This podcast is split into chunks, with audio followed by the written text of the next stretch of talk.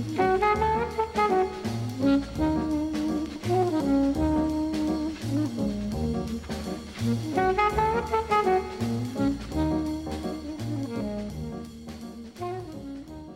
everybody, and welcome to the 310th episode of MTG Fast Finance, the podcast that can't wait to ninjutsu our way out of our chairs and into your heart.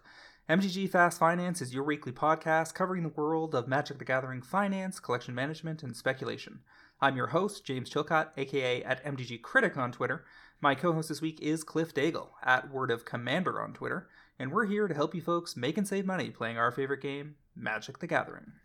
Hello, everyone. I'm glad to be here. I'm looking forward to sharing valuable information with all of you. This show, as always, is produced by MTGPrice.com, the leading MTG finance community. Sign up today at MTGPrice.com to plan your specs, chat on an amazing Discord, and read articles by some of the best financial minds in the hobby. MTG Fast Finance is proudly sponsored by Cool Stuff Inc., where you can find all sorts of cool, nerdy stuff in stock, including all the best in Magic the Gathering singles, sealed product, and a plethora of other collectibles. Use the promo code FINANCE5, that's the number 5, during checkout at coolstuffinc.com to save 5% off your order and support this podcast. Cliff, what is on our agenda this week? Well, we have our uh, Magic Online metagame week in review coming up. There's some uh, some neat things happening in Modern that you may or may not have heard about. Then we've got our top movers. Uh, some really funny things in there, uh, along with our top movers in paper and our top movers online. Then you and I have our cards to watch, along with a uh, great reader pick. And then we're going to get into our review of uh, Kamigawa, the Crimson Dynasty, with uh, Jason Alt, talking about commander cards, modern cards, and what are the cards we're all going to be mortgaging a child for. Let's see, jump right into the metagame week in review, I suppose. Uh, I noticed that Wizards had trouble posting these lists at the appropriate links. So if you search up Magic Online deck list this week, you're probably going to have trouble tracking these down. Um, so I guess we'll make sure that at least in the Pro Trader Discord, people have the correct links that we tracked down because uh, it was a little tricky. They were they were showing a bunch of data from January of 2021, which was definitely throwing me off for a little bit. I was like, "Wow, the top eight looks completely different this week, so retro." and I was like, "Wait a second, there's no Ragavan. This looks very suspicious." I like retro. Good way to put that. I mean, post MH2 definitely has a retro vibe to it for modern, that's for sure. So the Modern Challenge this Saturday, February 5th of 2022, we had Blue White Control taking the whole thing down in a fairly standard configuration based on recent memory. Um, and then the, easily the most interesting uh, list in this top eight was the second place deck. This is a 80 card blue white Urza Lord High Artificer deck that's also a Yorion deck.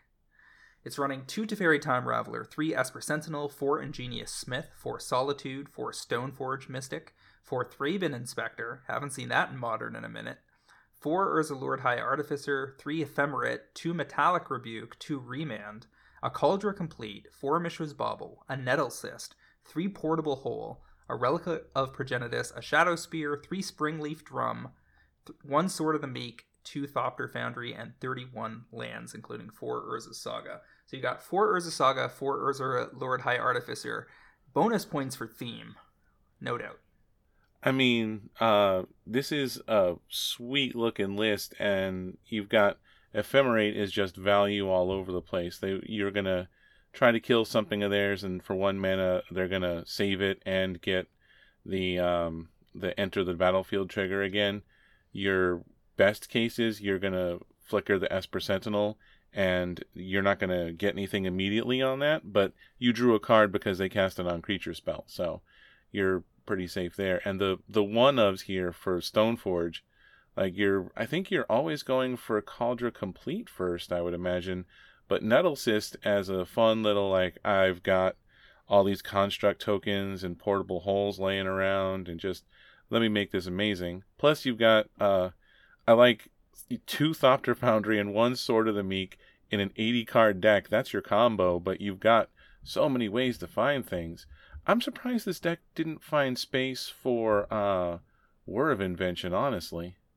There's a lot of cute things going on here. Urza, of course, has synergy with his own land because when he comes into play, he makes a construct token.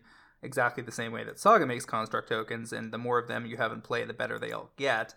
Um, you also have Ingenious Smith doing so much work when they have seven artifact lands, because Ingenious Smith's first, first block of text as a 1 1 for 1 and a white is when it enters the battlefield, you look at the top four cards of your library, you may reveal an artifact card from among them and put it in your hand, put the rest on the bottom in any order. Second block of text is any artifacts that come into play, give it a plus one plus one counter. So if you're behind on lands, you can use it to go get a, a Darksteel Citadel, which is an indestructible artifact land. Or if you need colored lands, you've got access to the Razortide Bridges that comes into play tapped indestructible blue white land out of MH2. And that means this thing is kind of a Sakura-Tribe Elder, or it can go get a combo piece from if you've got one half of Sword or Thopter, you can get the other half.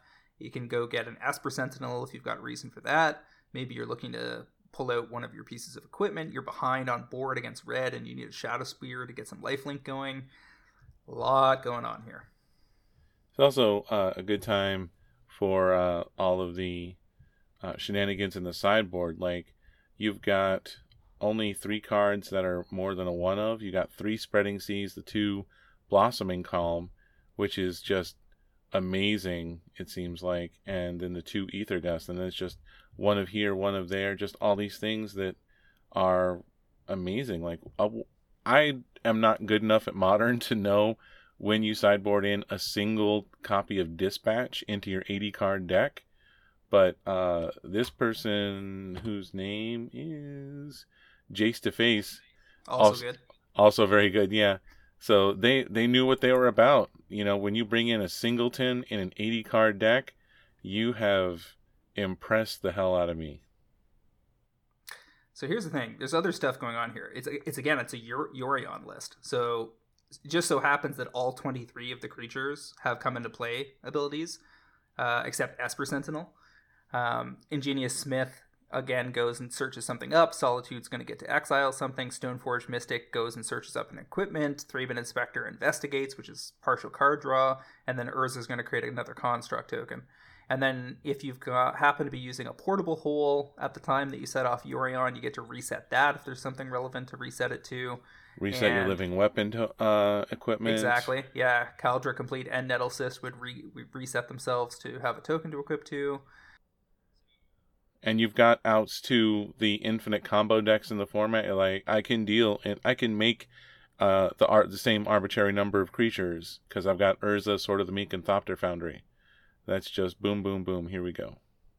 Yeah, this is there's a lot of fun things going on here, uh, and just amazing to me that this this deep into a very robust and established format, we're still seeing fresh brews emerge um, with a lot of cards from that were released in the last year. It just goes to show the the power level of stuff that's been pushed into modern from MH2 and, and surrounding sets. Charbelcher was in third. Oops, All Belcher in fourth. Uh, variants uh, on a theme. Both of these running tons of DFC Mythic lands. We've mentioned this a couple of times in recent weeks because these set these decks have been showing up a lot lately. That were paper to come back tomorrow, I would definitely have an eye on these Mythic lands because it's exactly the kind of thing that you could have, you know, six or seven percent of a, a meta show up and run at a modern GP, and suddenly the vendors are under pressure to produce these mythic lands in quantity, since every player that needs them needs like 20. Uh, we got Hammer Time in fifth, New Jund in sixth, Hammer Time again in seventh, and Grixis Shadow rounding out that top eight from Saturday in eighth. Now, over uh, in the challenge on Sunday, things got even spicier, arguably. You've got the red white boom bust crack the earth brew, finishing both first and seventh. This was a deck that I think I saw somebody had top aided within the last 10 days, and then I think Jim Davis posted an article for cool stuff uh, and a video that he put up on YouTube running the deck, and apparently people picked it up and ran with it, adjusted it a little bit. I think Aspiring Spike ran it a little bit on his stream. This has got 15 creatures, one Bomat Courier, four Dragon's Rage Channeler, four Esper Sentinel, four Ragavan. Nothing super surprising. If you're in red and white, you're going to run those 12 creatures. Two Voldaren Epicure is a bit of tech that wasn't in some of these lists. presumably because it's a 1 1 that incidentally creates a blood token that gives you something to sack to crack the earth to break the parity further beyond uh, Flagstones of Trokair. Because, of course, the whole thing here is that this deck has four Flagstones, and they can use Boom Bust or Crack the Earth to get rid of an opponent's land or make them sack some other permanent if they don't want to sack a land in the case of Crack the Earth, and then you're just replacing Flagstones of Trokair with some other land out of your deck. I mean, what what's not to love? You're you're taking these cards that are supposed to be, you know, spreading the pain around evenly and saying, no, no, no, your pain is so much worse than my pain. And that honestly, if that doesn't put a smile on your face, you're playing the wrong format. You know, these modern Sorry, go ahead. Well, these modern decks are like none. Most of these decks are not running a huge amount of land, and um, the ones that are tend to be like the Yorion decks will run like you know 29, 30 lands, but otherwise you're in the 22 to 24. These are these are tight, tight lists, and you know messing them up by just a couple of lands is going to go a long, long way. I mean, the Tron builds and Amulet Titan are also more resilient to land destruction for sure, just because of their land counts. If they get off the ground, yeah. But yeah, I mean, I've tr- I've tried to make Boom Bust Crack the Earth work before in Modern. I don't know if I didn't have the tools or I'm an inferior deck builder, probably a bit of both. Um, but I'm very pleased to see this uh, emerging in the format and taking down a challenge or two. This is again an- another fresh build that people will have to contend with, and we really are living in a golden age of Modern, as far as I'm concerned. It's also a Lurrus deck, uh, in case you thought that the the companions weren't uh, prevalent enough. You know, here's some more going at it. Finishing things off, there's four Prismatic Ending, four Lightning Bolt, four Mana Tithe for the Oh. extra, extra Oh. rubbins, four Mishra's Bauble, and a Shadow Spear. Um, so yeah, very very streamlined, very interesting deck that is low slung. Uh, Hammer Time in second, Blue Black Mill in third, four color Yorion in fourth, and then the other very spicy brew here, a mono red deck, but it's not burn, and it's not some of the other variants we've seen. It's not a prowess deck. Um, this is a deck built around Chandra Dressed to Kill, which is a version of Chandra that we have not seen in Modern before, to my knowledge. Um, if it's shown up in a top eight Modern, it must it might have been in the fall one week, but I can't remember that for sure. This is the Chandra that set is three mana for a three loyalty planeswalker. It plus ones to add a red to your mana pool and deals one damage to up to one target player or planeswalker. Tell you if that if that targeted creatures, this w- would be seeing a lot more play in this. It'd, it'd be it would cost more mana. Like that's that's too good. Adding a mana and dealing a damage? No. It also plus ones to exile the top card of your library. If it's red, you may cast it this turn, and this is a mono red deck with a, just a few artifacts. And then minus seven doesn't really matter because I'm sure you never get there. Uh, four Dragon's Rage Channeler, four Ragavan, four Seasoned Pyromancer, four Light Up the Stage, for Lightning Bolt, for Unholy Heat, for Pyrite Spellbomb, for Soul Guide Lantern, for Seal of Fire, very streamlined land package, for Arid Mesa, for Den of the Bugbear, eight mountains and four Urza Saga. Uh, something's wrong with that land package because there's nothing for Mesa to get except mountains. But I maybe that's on purpose, just to have a be Lower land sling- count for a- Chandra's plus, yeah. Yeah, I guess that I guess that's true. I thought maybe they had a, a planes hiding in the sideboard for something, but they don't. It's also an Obosh deck because everything costs either one or three. It's just for Um, fun. and four Blood Moon, four Pillage in the sideboard. This is very fun stuff. And Chandra Dressed to Kill is therefore a card worth keeping your eye on for the foil borderless. Not only is the art pretty nice, uh, but last I checked when I first spotted this deck this weekend, there wasn't that much of of these lying around. Keep in mind that any particular this is basically the same rarity as Kojima Sorin Right. in in all circumstances, and which is not a, which means it's relatively rare. And uh, wait, maybe that's not true. There's no showcase version of Chandra, right? No, there's only the borderless. Right. Okay, So it's not plane- it's not as rare. It's not as rare as Sorin then. It is going to be. Um, I haven't finished doing the math for this Friday's article yet, but like there, it's not as simple as there's three versions of Sorin and two versions of Chandra. I got to look at how many different uh, cards can come up in that slot. It's probably a bit more common than Kojima Sorin, but not by a huge amount. I, I think that in this slot in the CBs, you can. This is going to be twice as common as Sorin because Sorin could be Dracula Sorin or Showcase Sorin, and this can only be this. I I reserve judgment until I've. Uh, this is my article for Friday, so. Well, no, no, but uh, not from this set. This is from this is from Midnight Hunt. Sorry, Vow, Crimson Vow. Oh yeah, I got to go back and look at that. You're right. I'm sorry. But I'm pretty sure I'm pretty sure pretty sure in that slot that you can't pull a regular pack foil Chandra. That would be in a different slot. So I think that in fancy slot, if you see a Chandra, it's twice as rare as a Sorin. So corrected. But that being the case, there's still only 34 listings and they start at 30 bucks. I'm willing to bet this is a future 50 or 60 dollar card on casual collector demand alone, just because it's a great piece of art for Chandra. And there's a relatively steep ramp forming, and I don't think a ton of vows going to get opened past this that's, point. That's good thinking.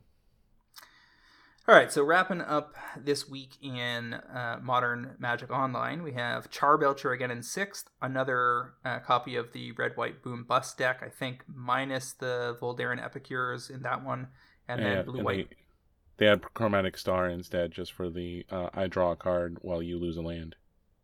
That's that might be better, right? I mean, it it's it's a it's one mana less is the main thing is that you're you're getting two permanents for boom bust off your one mana on um doing that. So it I don't know which is really better better. Yeah, there's some there's some edge cases because sometimes you might want the blood token to cycle. Uh, and then yeah, eighth was blue white control. So pretty interesting week in modern for sure. Moving on over to segment two, top paper movers, we've got uh, some, a lot of stuff going on, mostly to do with uh, Neon Dynasty hype. We got Days Undoing from Origins still on the move, ten to twelve dollars, just twenty percent gains, but that's legacy pressure doing that because that Narset Days Undoing deck keeps showing up in that format, at least on Magic Online where people are playing it. We've got Tetsuo Umezawa, that's the Legends version, going from 200 to 280 on TCG Player. That's 40% gains. Again, that's going to be Neo hype, just drawing attention towards the card. We've got Meltdown out of Urza Saga that's been on the move for the last couple of weeks, uh, based on usage in uh, Legacy as well, going from 9 to 13, um, 44% gains. Very interesting to see anything move in paper from Legacy right now. There, there had the number of Legacy tournaments in North America this past weekend has to be less than ten.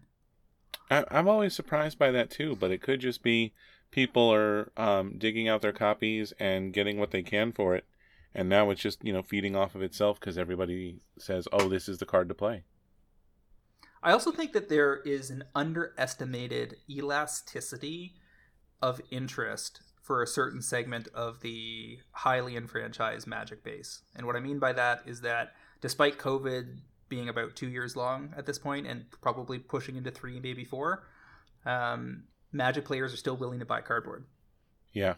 Not not all of them. I've certainly seen some people drop out along the way. We've had a few pro traders that have said, "Hey, I'm not really into Magic right now, or I can't afford it right now." But the vast majority of our people have stayed put, and these are a very good cross, like a pretty representative cross section of middle-aged enfranchised magic players that are have definitely been adding to their collections despite not having tremendous amounts of play opportunities. I agree. Uh, i speaking of things that i can't believe are actually uh, going up in price uh, foil curse of the swine from theros uh, has gone from about five to eight on the back of uh, the new legend that means everything you target is one less. So it's basically blue blue to exile x creatures and then their controllers get a two-two sheep. Yeah, so that's Hinata the Dawn Crowned, or Hinata Dawn Crowned. Uh, one Jeskai for a 4 4 flying trample, Kirin Spirit. Uh, looking like a pretty fun commander to build. I don't think we have data on. Uh, yeah, it's not on EDHREC yet. Uh, I think it actually is on is EDH Rec, but zero decks registered so far, so they've just got that out the door. More be more interested to see whether it rises into the top five the next couple of weeks. Um, pro- probably pretty early to be looking at that data. But Hinata basically says spells you cast cost one less to cast for each target, and then spells your opponents cast cost one more to cast for each target.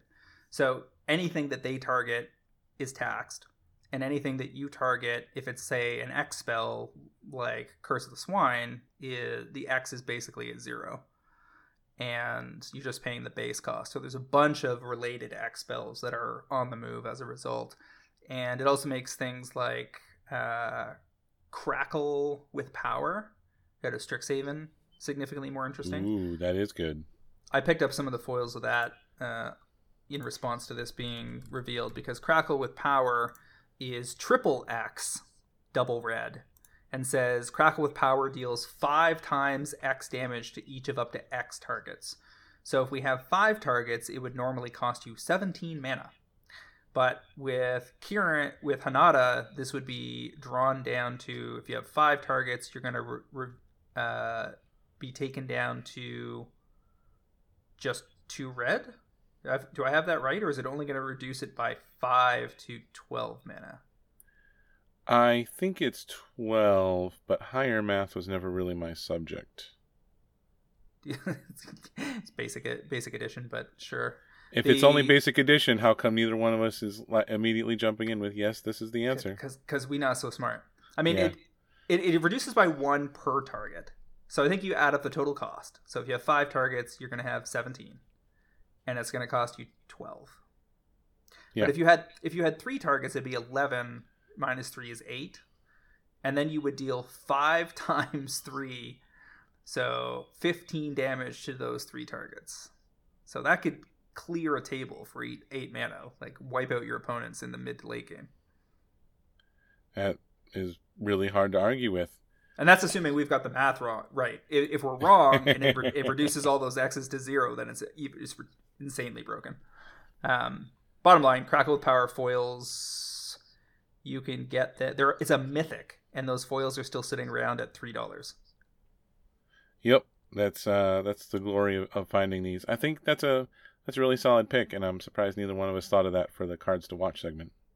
Well, first I want to see that Hinata is is a big deal because currently all of the movement we're seeing on this is speculative movement for the most part. I don't when when you see a bunch of like related foils to a specific commander take off the week of reveal, most of that's coming from the vendor speculator side. Some players might throw their hat into the ring to snap off some stuff they want, but the majority of players are going to build over the next three to six months, slowly but surely. So we still have to test these plateaus. Now, that said, um, we've also got Craterhoof Behemoth from Secret Lairs, the non foils going from 28 to 48, 71%. No particular reason for that, right? Well, uh, that... this was the uh, the extra life secret lair, right? Yeah. So this was the one that was only available for one weekend. Sure, but I, I, mean that there's no impetus this week that's related to Neon Dynasty or anything. It's oh no no no yeah no, the natural turning of the good yeah yeah it's just turning of the wheel. Um, because even the commander that was revealed that has the attack triggers is not in green, right? It's in red, white, black. Right, that is correct. And yeah, Craterhoof's not an attack trigger anyway. Right. So that's bottom line. Secret Lairs continue to produce. Uh, Fervent Charge foil extended arts, uh, on the other hand, are wait, Fervent. No, that's not Fervent Charge. That's uh, Fervent Champion. Oh, that makes a lot yeah. more sense. a lot more sense. Fervent Champion foil extended arts out of Eldraine foils went from 11 to 20. That's the red white Stoneforge modern deck, which is the other new and interesting red white deck uh, because Fervent Champion allows you to equip uh, swords for free, which is very nice. Yes. And and Aspiring Spike has claimed multiple trophies in the last two weeks using this deck, and I'm sure that is a, a solid port, part of the uh, of the movement here. It doesn't look like a flash in the pan. It looks like a very consistent aggro uh, shell that stands alongside a bunch of the other options in the format. I'm not convinced it's going to be super popular overall, but there weren't all that many Fervent Champion foil extended arts sitting around to begin with. Uh, we've also got Honden of Seeing Winds, just the non-foil copies, even though that was an uncommon out of Champions of Kamigawa. I think that was also appeared in multiple sets in the last 10 years, at least Eternal Masters, maybe something else. I'd have to double check. But these went from three to nine dollars, the original copies. That's definitely on the back of Go Shintai of Life's Origin, the new Shrine Commander. Crack the Earth, of course, foils from Betrayers of Kamigawa, moving from three to four dollars to twelve, 250% gains or so on that red white modern deck we just discussed. Sanctum of all non foils from M21 going from a dollar to five dollars on the back of Go Shintai of Life's Origin. I have a Russian foil I pulled out of the collection that I got to get up for sale. See if somebody wants to bite on that. And then Arti- Artificer's Intuition from Fifth Dawn uh, non foils going from 250 to 14 on the back of a containment construct combo. Containment construct is this new artifact that looks combo tastic. Uh, 2 1 for an artifact creature construct for 2 mana. Whenever you discard a card, you may exile that card from your hand. If you do, you may play that card this turn. So it does a bunch of craziness with Lion's Eye Diamond and, and other stuff and gets wild in Legacy, apparently. Uh, and then top of the heap this week is Fervent Charge out of Apocalypse. Uh, non foils going from a dollar to six dollars, five dollar gain, five hundred percent, and that one is on the back of Isshin. Uh, trying to find the full name of that. I think that was out of the Commander decks, not out of the. No, it's it's the regular one. It's Isshin Two Heavens as one. It's right. Uh, the Mardu colors for a three four. If a creature attacking causes a triggered ability of a permanent, you control the trigger. That ability triggers an additional time. So you get the uh, attack trigger Panharmonicon going on. Well, and Fervent Charge says whenever a creature attacks, it gets plus, plus, plus two plus two until end of turn, right? So this yes. means creatures creatures that attack on your side with Isshin in play get plus four plus four. Yeah, uh, I've I've got Fervent Charge in my um, my warrior tribal deck, and uh, it's funny to see this card get a chance to shine. So good job. Alrighty, moving on over to top Magic Online movers of the week. We got Recruiter of the Guard out of the Treasure Chests, going from 12.56 ticks to almost 20 ticks, 56% gains. I don't know what the impetus was there. I think it may have been removed from the Treasure Chests um, based on the latest update, but I got to double check. Rishadan Port out of M25 went from 3.42 ticks to almost 6 ticks, uh, 74% gains or so. It was a legacy challenge winner recently, four of in Death and Taxes. Vivien Arkbow Ranger was top of the heap for Magic Online movers this week, going from 1.72 ticks to 4.52 on the back of multiple Pioneer top eights in the last little while as a four of in mono green. And it's good to see something in Pioneer causing some movement. I'm glad that it gets something. You know, you remember what that was like right before the pandemic, where everybody was going crazy over Pioneer cards?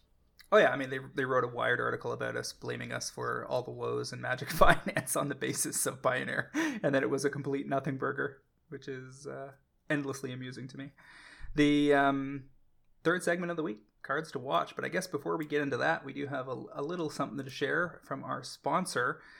It's likely a good time to remind you all about the Cool Stuff Inc. customer rewards program. The more you buy with our 5% off coupon, Finance5, the closer you get to even higher rewards, including up to 15% off magic singles and assorted minis. You can head on over to coolstuffinc.com today to build your loyalty and save big. And I gotta tell you, this is no BS. That's a very good program. If you buy regularly from Cool Stuff, you are going to get some very solid savings off their retail pricing on card singles, and well worth your time to look into that. Uh, now, moving on over to cards to watch. I've got a couple here that I already mentioned on the Pro Trader Discord this week. I was doing a best idea. We have a best ideas channel, which is stuff that only our mods and staff can post in. And there's been a bug in the back of my head uh, for the last several months because Travis and I have butted heads a couple times on the premise that Travis believes old border foils uh, are not as popular as people imagined they would be when they were announced. Uh, and he bases a lot of this on what happened to the pricing of Old Border foils from Time Spiral Remastered um, in the few months after they were released, and really up until recently. Thing is, I've been tracking this along the way, and I have always felt that rather than the Old Border foils from TSPR being disappointing, I would argue that the market was simply uncertain as to how to price these cards because they were a unique rarity. People need to remember that the Old Border foils and Time Spiral Remastered boxes showed up about once every 27 packs.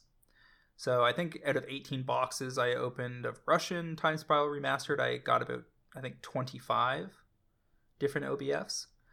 And people, the vendors that were cracking didn't have a ton of this product because it was relatively limited. It was limited distribution to uh, LGSs. This product uh, was not widely available at Walmart, etc.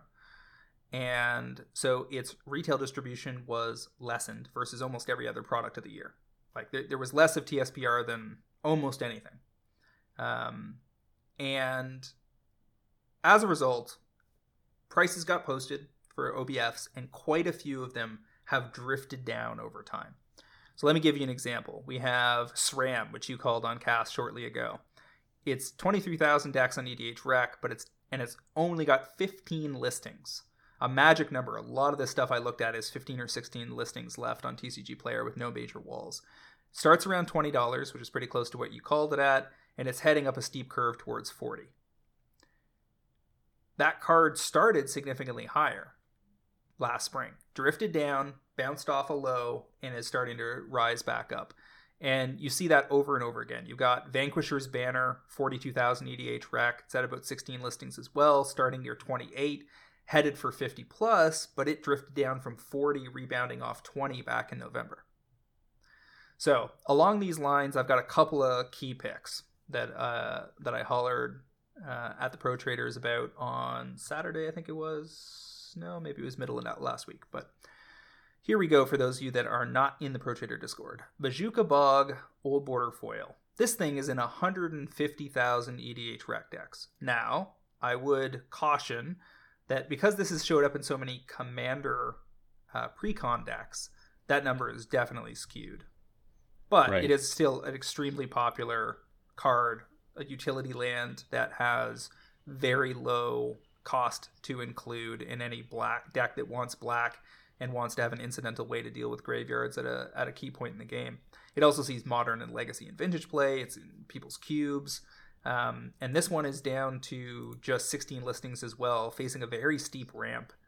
And given that it's got eternal format demand and cube demand, I'm not surprised to see that it's currently holding about $75.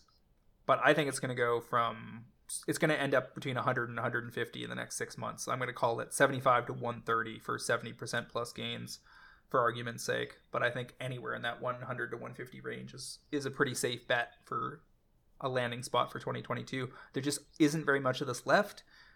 There are no pallets of TSPR sitting around waiting to be opened, and you're very unlikely to see major walls posted up to interrupt the slow, steady gain on this stuff. And I think that this underscores my greater point, which is that while the market may have mispriced against immediate demand, there's enough trailing demand and ongoing demand for this stuff and expanding demand as they give us more old border foils. You know, TSBR landed before Modern Horizons 2.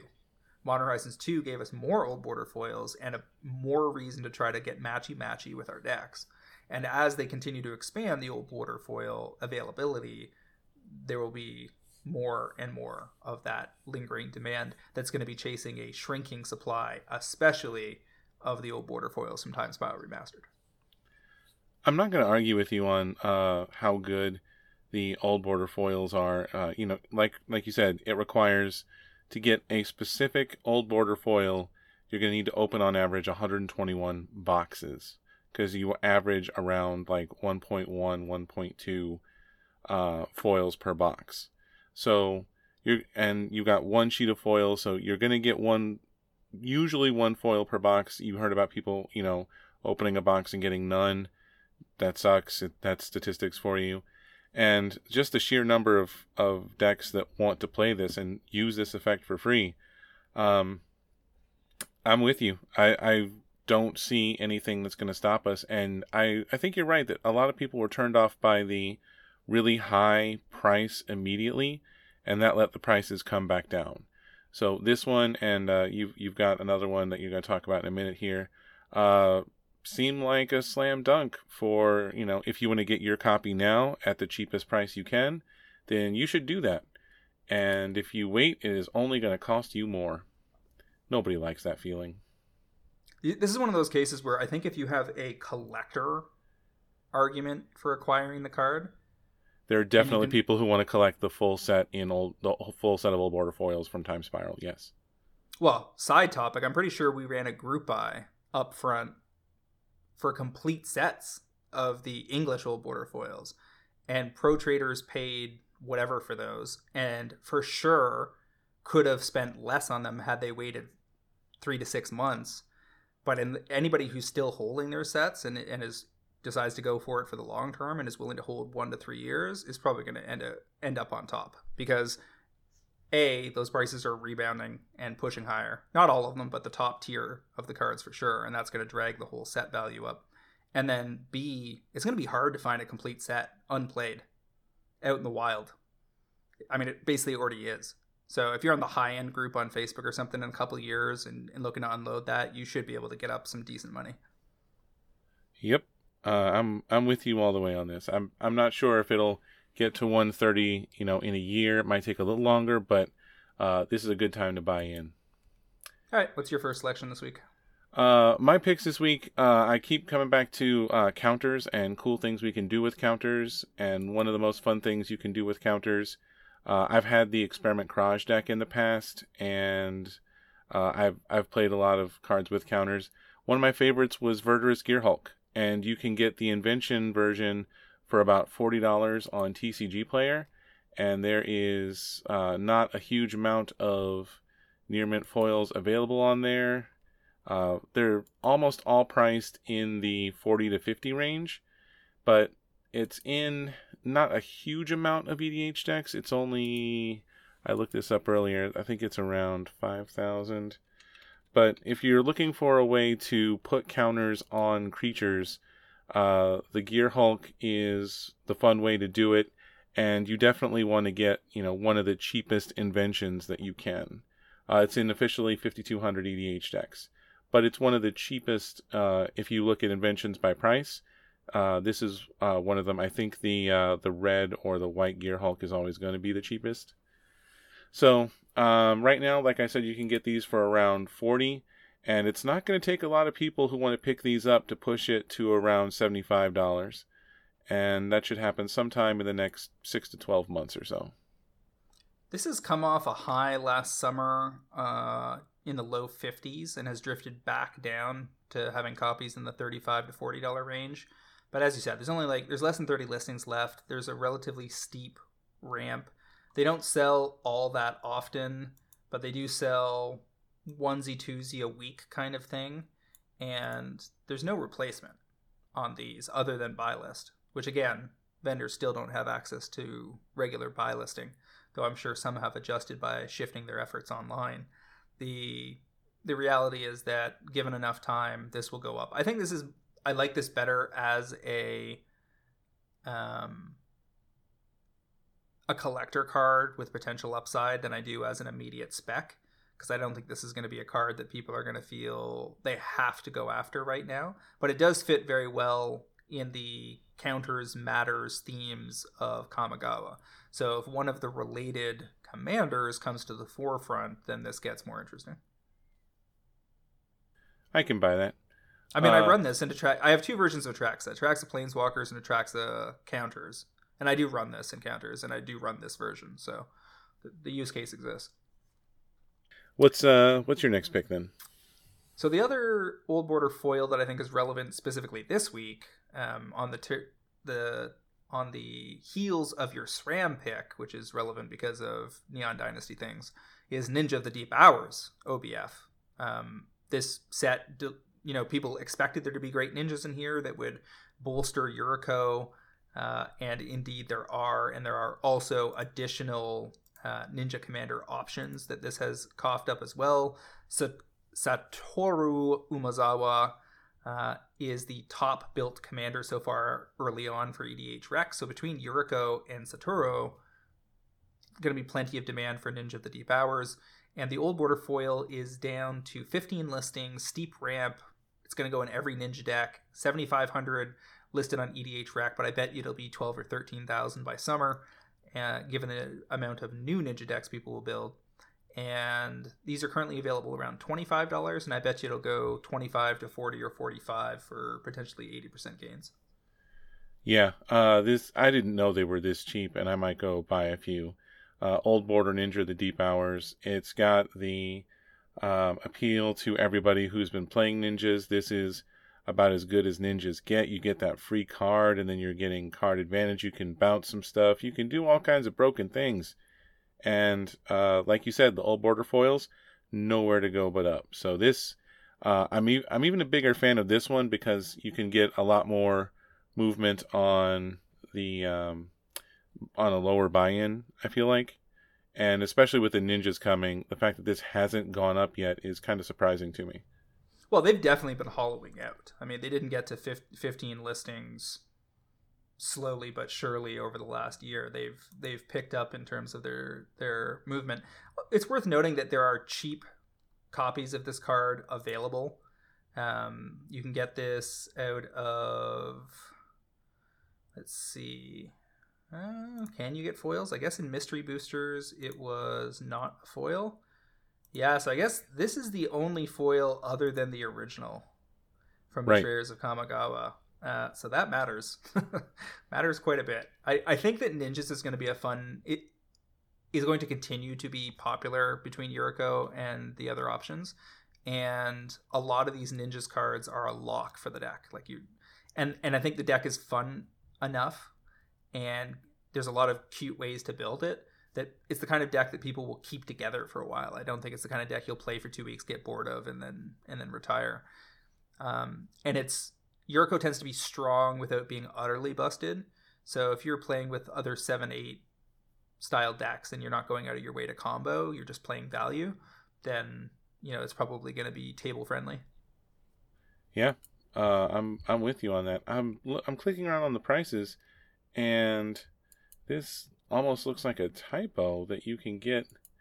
Uh, all right, there's only a, a couple of original betrayers foils under 30 and then you've got uh, a handful more at the 40 to 45 range so that's uh, that's a surprise to me that you can get either an old border foil or the original betrayers foil from 2005 you know that that's a surprise i wouldn't have thought i would have thought the original foil was much more expensive it's because it was a common so it took, took some time to hollow out but i remember buying foil ninja the deep hours two years ago at about $10 each, and a few more when we got the Kamigawa reveal last year between 13 and 15.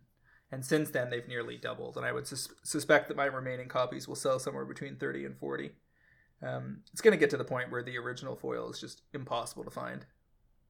You only, you only really need like 100 to 250 ninja players to decide they're foiling their deck for those to dry up completely. Yeah, and I I respect uh, the decision between do I want the old border foil or do I want the original pack foil. That is a question to which the answer is yes. All right, so give me your next selection here. Uh, my other pick this week is also on the counters. Uh, is foil copies of Hardened Scales. Um, this is out of uh, Tarkir, and there haven't been any extra uh, copies of this really printed. Uh, let me make sure because we had it in a couple of um, supplementary things, but we didn't get anything in foil. So Hardened Scales is in uh, 21,000 Commander decks. Yeah, it was in Commander 2016 and the Commander Anthology. And then you have your Khans Tarkir, like promo packs and your pre-release foils. But uh, you can find the regulars for around $9 and the foils for around 15 and 15 is just too low. We don't have any uh, modern decks that have pushed hardened scales foils back up into a high price range. Uh, you remember we, we've had literally decks based around hardened scales. But this amount of goodness in Commander, plus this low a supply of foils, means that uh, this is due for a correction upward and I am looking forward to seeing this, you know, take a big jump. I'm saying 15 to probably 30 sometime in the next 12 months. Uh, let me look up what we I, I, are at. I think if it dodges reprint risk, it's going to be sooner because we're down to 11 listings and a fairly steep ramp towards 20. Um, the thing is, there are two risks that I think you need to dodge. A Kamigawa themed secret lair to be revealed very shortly here could include hardened scales as a nice uh, uh, accoutrement alongside all of the plus one plus one counters matters cards in the set. Or it could catch a reprint in double masters. And because there's no fancy version of scales to go after, if they reprint with the same art, then there's just going to be infinity uh, pack foils, just like there was with all the foil rares out of Double Masters 1, because we know we're getting VIP packs again. And if they do VIP packs the same way, where they are just stuffed full of foils, then you will not want to be holding most of the foil rares other than the very, very best of them. Now, if it dodges both of those things, then your target is a lock. Because it because it because it's not even just the stuff from Neon Dynasty that pushes this card. This card's just generally good and attracts the counters, and a bunch of other commanders care about plus one plus one counters and happen to be in green. So there's plenty. There's already a broad play pattern EDH that Neon Dynasty just enhances um, with additional cards that make you want this card in your deck alongside at least ten different commanders, and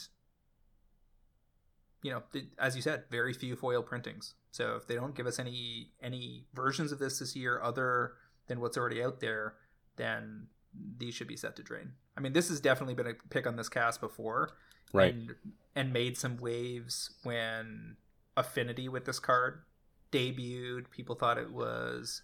It is uh, pretty insane it, with Arcbound Ravager, yes.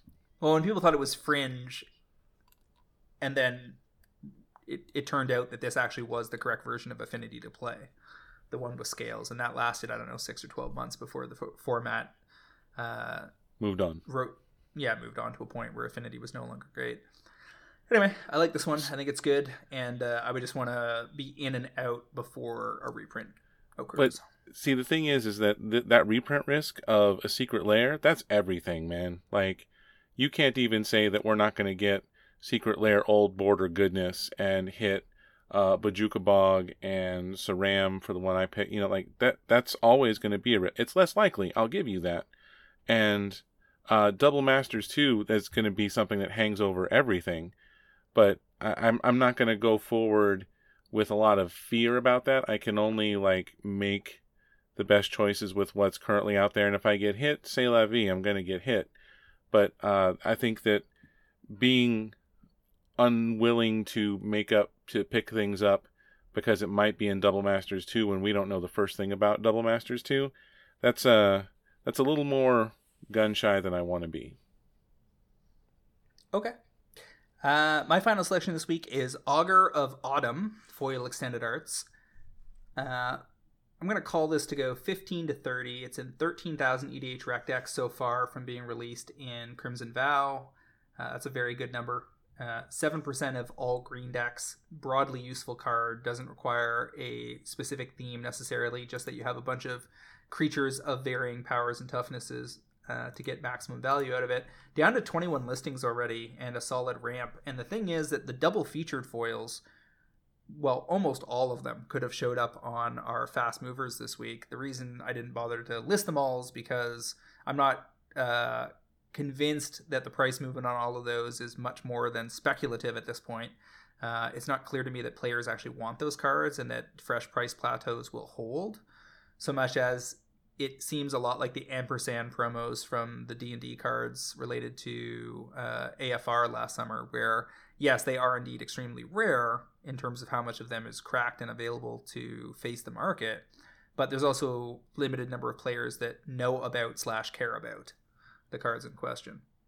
Um, that being said, there's so little of double feature being opened, and the price point of the boxes is so high that it doesn't seem like they're going to pr- create much drag against the key cards. And in fact, the price points of the uh, foil uh, black and white versions of these tend for the good cards to already be above the foil extended arts from the main original set releases which means you're pretty much in the clear to target whatever you want to that looks like it's getting relatively low. 21 listings is pretty much nothing for a foil extended art rare that came out less than six months ago. Um, this is one of the top cards from uh, Crimson Vow for Commander, according to EDH Rec. You have all of the lands uh, kind of heading things up uh, for that set. Uh, sorry, Crim- Crimson Vow or Midnight Hunt? I think I said Crimson Vow, but I think I meant Midnight Hunt. Let me just double check that. Yeah, Midnight Hunt, not not Crimson Vow, but still within the last six months, and still the lands are the most popular cards in that set as well, um, since we had back-to-back dual land cycles. Vanquish the Horde is in almost fifteen thousand decks. Infernal Grasp is in sixteen thousand, and then you have Augur of Autumn in third at thirteen thousand. Now, I'm pretty sure a pro trader has suggested Augur of Autumn at some point, but I couldn't find it in my extremely deep inbox.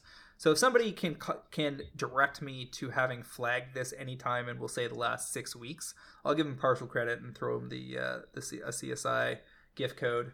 Um, but for now, uh, I'm assuming you're okay with this one, yes?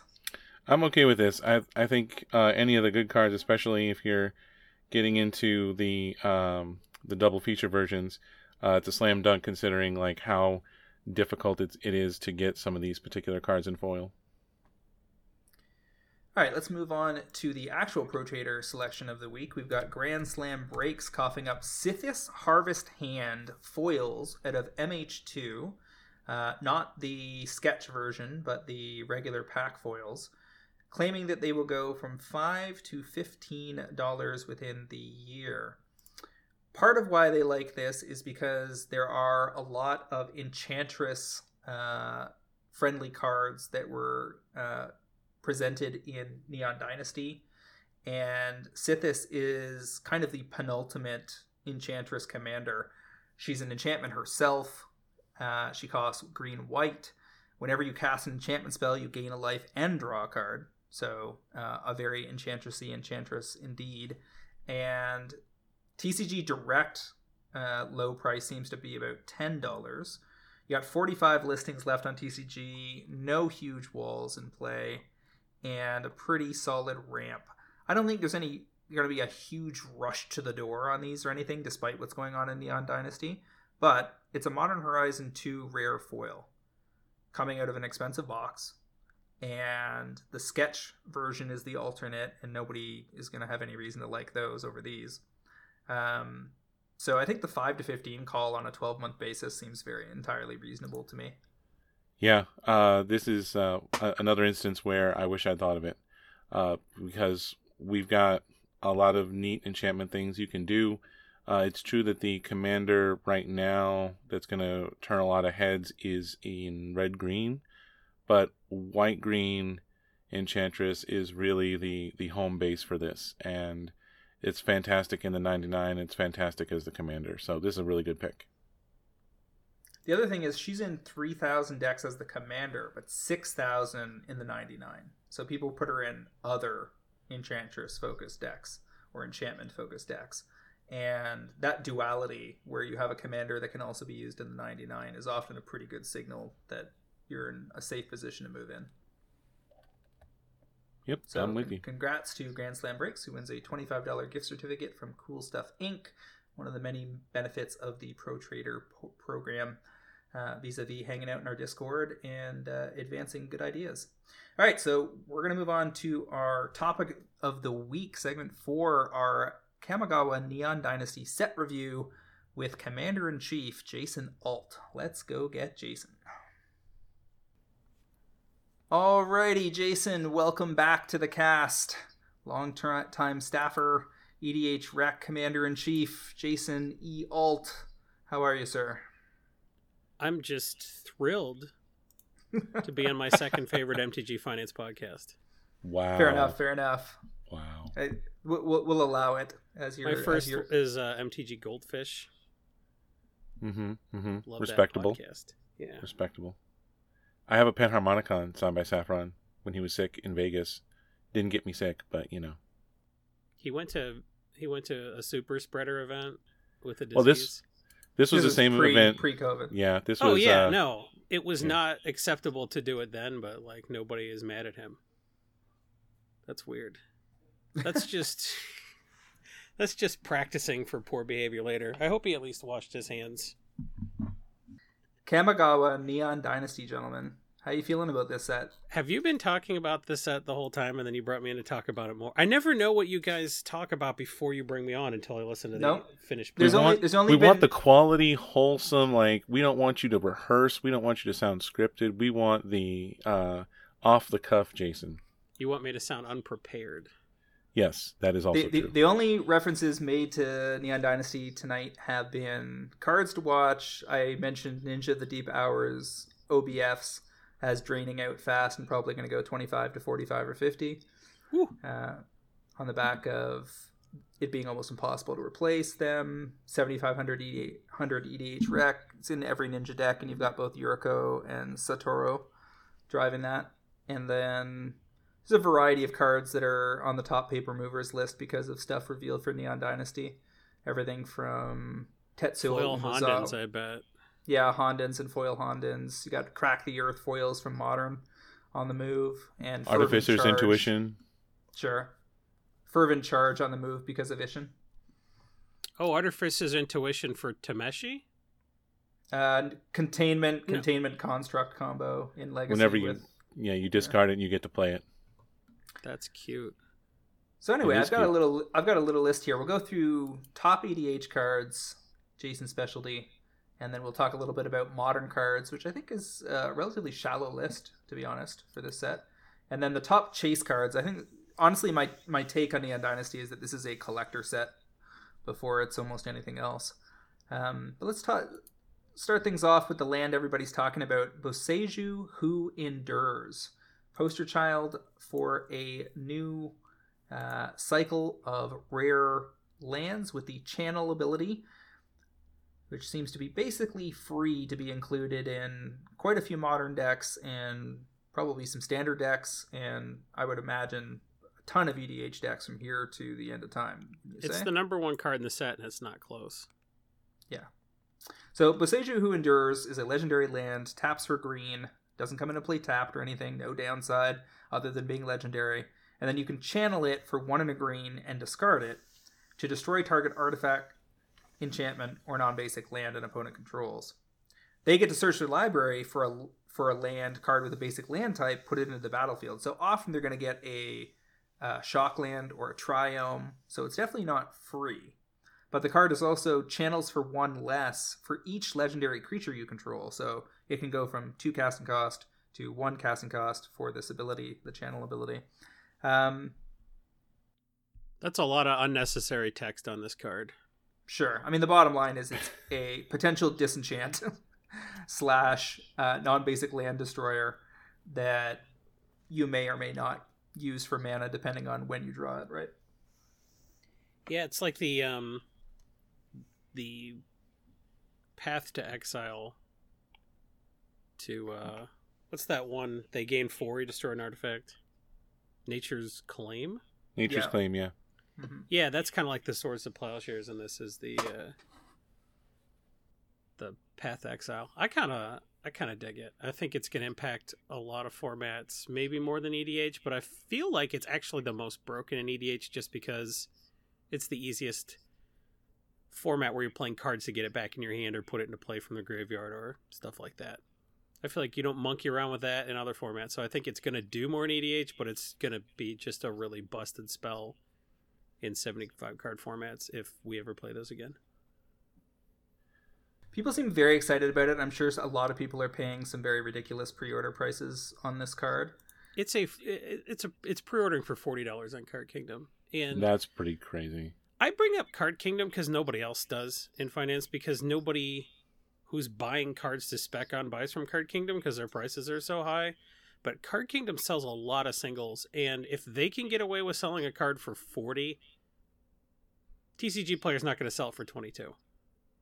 So I, I feel like knowing the high point of the market from a place with just the best um, the best uh, buy list basically. Um, a lot of stock, a lot of gravitas in the community. Um, Uh, knowing what they can get away with charging kind of informs where you think the price is going to go. So people wonder why I talk about Card Kingdom. That's why um, I think it's a very useful data point, and TCG Mid is not all there is. Here's my th- here's my theory. here's my theory on this card. It's going to see t- plenty of broad-based play, lots of it in Commander. If you're running a green deck, you probably want a copy in each green deck. Uh, and in Modern, it's going to see lots of play, but primarily as a one or two of, and not in every green deck. It will depend on which decks we're talking about. Things like Amulet Titan are for sure running this, and anyone who's running and Six probably has reason to have at least one or two copies because you get to pull this back out of the yard and do it again if you need to against Hammer Time. Yeah, but but I still this think doesn't even this, come into play tapped. Nope, no drawback. But if people are trying to figure out which uh, what price point to target these at, I think it's going to be. I think you can wait till summer, and here's why. If you take a look at the Castle cycle from Eldraine, or the Triome cycle from uh, Ikoria, Korea? they arguably had equivalent impact in terms of the number of formats they were played in, in terms of their uh, utility across multiple archetypes, and yet they all got down into that three to eight dollar price point. So I think forty dollars is insane. I think twenty dollars is insane. I want these under ten dollars for sure, and because it's not a four of in modern, it's going to be a one of one and two of. People can't play paper modern right now, and it's just not going to be. It's not coming out of a set like Modern Horizons two, like Esper Sentinel, that can support a fifteen to twenty dollar rare it's coming out of a standard set that's going to get opened a lot because this is looking like a very popular set and there's just going to be so many of these opened now i think you can make a case for the foil extended arts to might might be something you look for deals on opening weekend if they just get pushed like silly low foil extended arts even for key cards like you're talking about your things like again the castles or thassa's oracle or something you still generally want them under $10 and certainly under 15 so even those i'm not going to be hyper to pick up in the 20s and 30s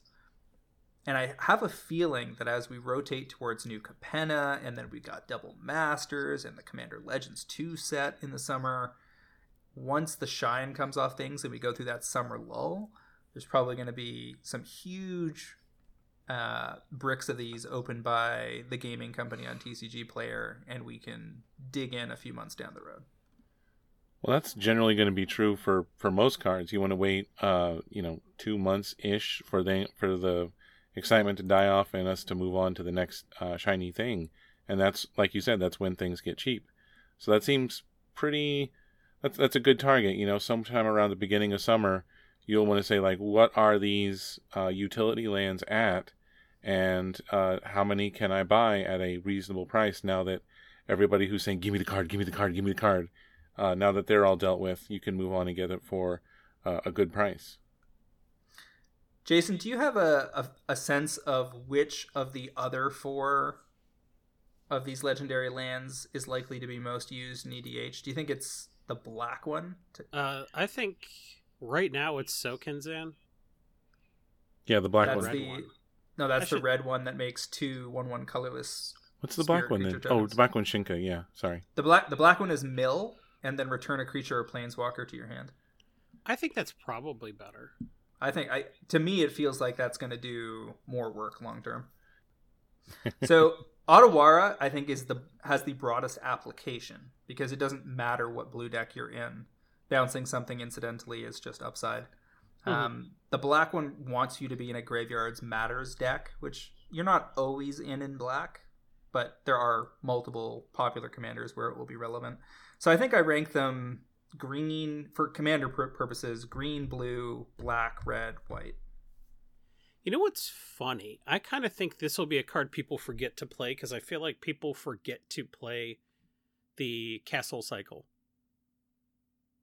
like when that when those cards were new and you like you just had a pile of Castle Ardenvale on your desk, you just pop one in a deck. But I feel like in a year or two, people are gonna forget to play these, and that's always so funny when like your mana base is like fetch lands, basics, and then whatever came out in the last two years. I mean, I think you're right. I, I, I just put together both zombies and vampires recently, and forgot to put Locthwain in both, and obviously, it earns that slot. But Vantress is in 37,000 reported decks, 8% of all blue decks on EDHREC, so it's no slouch. Um, I just don't want to see people. I mean, you can get Castle Vantress right now for one to three dollars. So isn't that wild? But Boseiju four to eight seems very reasonable to me. Anything over ten seems crazy. We'll see how it plays out. So moving right along here, how about Atsushi the Blazing Sky, which is off to a roaring start on EDHREC as a good mid range utility dragon with a bunch of different funny little tricks you can play with it. I think this has benefited from being spoiled the longest. That could be well well be the case. Just for the record, it is a 4 4 for 4 Dragon Spirit, Flying Trample. When it dies, you choose one, exile the top two cards of your library until the end of your next turn. You can play those cards until the end of your next turn. People have missed that clause on a few different red cards that have had it. Um, I forget what the Midnight Hunt card was like that, but it was actually really good and limited. Yeah, Reckless Impulse. Yeah, that that that card was so good in the black red deck. Um, won me multiple multiple games. Uh, being being able to take a full turn cycle when your mana is untapped to play those cards makes a big difference because older red cards used to only let you do it for the turn. Uh, and then if this thing dies, you could instead create three treasure tokens, which I see as being a thing that I might want in a deck like, say, Breya or Osgir or something where I'm fooling around, swapping tokens for things in graveyards and whatever, and I just want to have incidental artifacts lying around. I think I told you uh, uh, one of the early shows with this card. Uh, I am just foaming at the mouth to put this in the Ur Dragon deck of mine, and there's not many dragons I want to slam down harder on turn three, because this is just everything I want. It's either I'm going to get two more cards to play, or I'm going to get three treasure tokens, which means that if you kill my 4 4 dragon, I'm going to drop an 8 drop dragon into play next turn. Just just sign me up, put this directly into my veins, all the metaphors. Yeah, I, I think the pattern in the dragon decks, and that includes both Ur Dragon and um, what's her face from the summer Tiamat. Tiamat, yeah. Any because dragons, as you said, tr- tends to be high casting cost creatures for I don't know twenty percent of your deck. The ability to punish them for getting rid of a mid range threat that's hitting them upside the head by putting you ahead on mana seems to be a very solid place to be. And those decks uh, like often have trouble finding four drop dragons that are relevant to that game plan. There's plenty of other four drop dragons, but they don't necessarily lead into your lean into your game plan well. So I think I agree with Jason. Like it's probably got a head start because it's because of how long, how early in the reveal cycle it showed up. But I think it's going to be a solid role player. I, as a mythic, do I care about the fancy version of this, the foil borderless. I do, but I don't think I, I'm in any rush to pick them off. Like I think these will drift down and down and down as they aren't they aren't they're to have no relevance in modern legacy, etc. It's to be very much an EDH and maybe standard card thing. No one's playing standard, so I suspect that I can just wait for these to get as cheap as I want. I bet you in Japan they'll be super cheap and just snap them off. Was that Cliff answering, or is that your heart saying yes? that was me, but uh, sometimes I like to be the conscience that Jason uh, that uh, James doesn't want to listen to to just play giant dragons and eat the table. Play trash that reminds you of being thirteen. so Jin-Gitaxias Progress Tyrant is this just a big dumb blue threat that's going to see Sheoldred level play, Jason, or is this going to be annoying enough that people are going to be turned off playing it in their play groups? I I think maybe it's I think this is even worse than Sheoldred because like people being able to choose which of their creatures dies is less annoying than having to choose which one of your spells gets countered. I think people are going to work together to destroy this, but like I don't think you want this in your command zone because that puts you in mono blue where you can't cough up seven mana and you certainly will never cough up 11 But if I'm in green blue, any green blue Yeah. X, this starts to get pretty appealing on turn four or five. As a this review review the text here, it's a five five Phyrexian Praetor legend. Whenever you cast any artifact, instant, or sorcery spell, you copy it, and you can choose new targets. Whenever an opponent casts an artifact, instant, or sorcery spell, you counter it. nasty, nasty, nasty. I mean, I just think people are going to buy this because it's cool. It's a Praetor. There's going to be a fancy Phyrexian version that's going to be Chase, and it's just fun. Like this is just a fun card to drop and force the table to deal with, which they will because they're going to have to. They can't. They can't let it sit there. Um, the This Phyrexian reminds version. me so much of uh, Mind's Dilation in almost every way. Power level, mana cost. Just Well, yeah. Mind's Dilation will will get you super far ahead, and there's fun ways to cheat enchantments out. This is just like it doesn't counter creatures, which is a big part of Commander, and so that there's going to be a lot less like table flipping because of this. Yeah. I think you'll lose more friends with uh, original Vorinclex than you will with this. I think Hinata is gonna end up being worse. oh, Um, for just to play against, just because of the I don't know, reminds people of Great Arbiter Augustin. So much of EDH is your perception becoming your reality. Huh. So when you say that something feels bad to play, like people are more upset at me for playing like for tapping out to do nothing but play a Herald of Leshrac and threaten to steal one land from one of the three boards. Like everyone's like, okay, this guy played a Herald of Leshrac, so we need to kill him and then kill him first next game. I don't know why people react like that. so it's hard to say whether Jin-Gitaxias or like Hinata is going to make people feel that way, but they're just cards where people don't react rationally to them. And I'm I'm thinking perhaps Jin-Gitaxias is going to give people those either old school Vorinclex or like Void Winnower. Or there's so many cards that just make you not play Magic for a while, and it's just so annoying. So not being able to play Magic, I don't know. People are not going to love that. Foil Phyrexian is pre-ordering at 200. From what I hear, these are extremely rare to pull out of set booster boxes and draft booster boxes. Less so in the CBs as per usual, but I suspect that this is on the level um, of a lot of the chase cards of the last couple of years.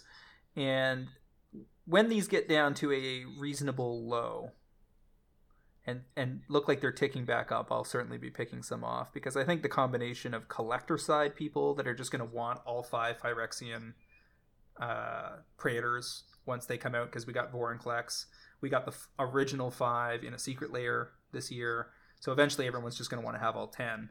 Um, because we're clearly building up to a narrative here where we're going to fight the Phyrexians again, and they're going to give us three more Praetors along the way. How are they worse than Eco Bolas? That's what I want to know. Well, that's why they have a couple of years to tell us this story. Oh, I'm not going to read any of that. No, I mean they're just gonna just gonna they're just gonna have these at, at random places, and just like they would sneak in a Nicol Bolas appearance here and an appearance there, we're getting like one Phyrexian and one set of like, oh, you should be worried about these guys, and you know we'll get the 33rd version of Tezzeret to go with the uh, universe versus the Phyrexians part two or whatever we're at. Didn't I read uh, some flavor text where the Wanderer just like cut Jin-Gitaxias in half, or am I misreading No, that? that's true. That that happened, but uh, it wasn't enough apparently. oh cool. Yeah. they're like Borg, so If you cut them in half, then there's two Jin-Gitaxias. it's like tribbles. The uh, so here's Give a there's three two and a two three, and they one of them counters the instant, and one of them copies it. That'd be awesome. if I'm looking at some potential targets for long-term bricks, I got to at least consider this cycle of uncommon mana cost reducers along certain themes. We've got Jukai Naturalist, green and a white for a 2-2 lifelink human monk that makes your enchantment spells cost one less. You got Silver for a Master, blue black 2-2 Rat Ninja Ninjutsu blue black. Ninjutsu abilities you activate cost one less to activate and then other ninja and rogue creatures you control get plus one plus one. And then enthusiastic mechanaut, blue red 2 2 flying goblin artificer. Artifact spells you cast cost one less to cast. This reminds me of that the cycle from what was that onslaught? The uh, Goblin War Chief stuff like that. That cycle. Oh, uh, Legion. Yeah, I think those The- legions.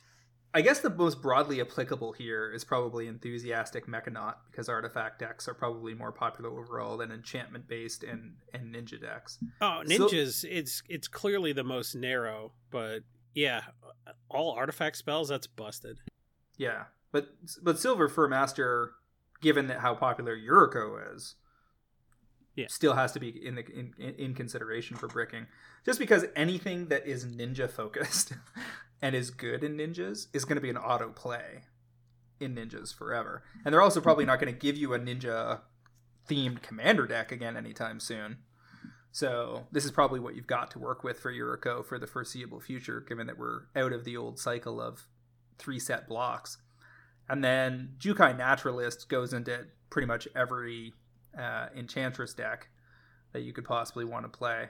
Well, it itself is an enchantment creature, which Right. is very appealing. Yeah. So, I mean, to me, these all look like bricks, but I want them super, super, super cheap. Like, I want to get them for 8 cents on TCG Player and then buy list them for 24 cents to CK two years later or something.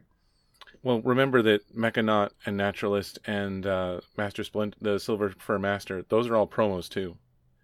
Those are in the uh, special frame, same art, but they've got the Planeswalker symbol and the two colors going on.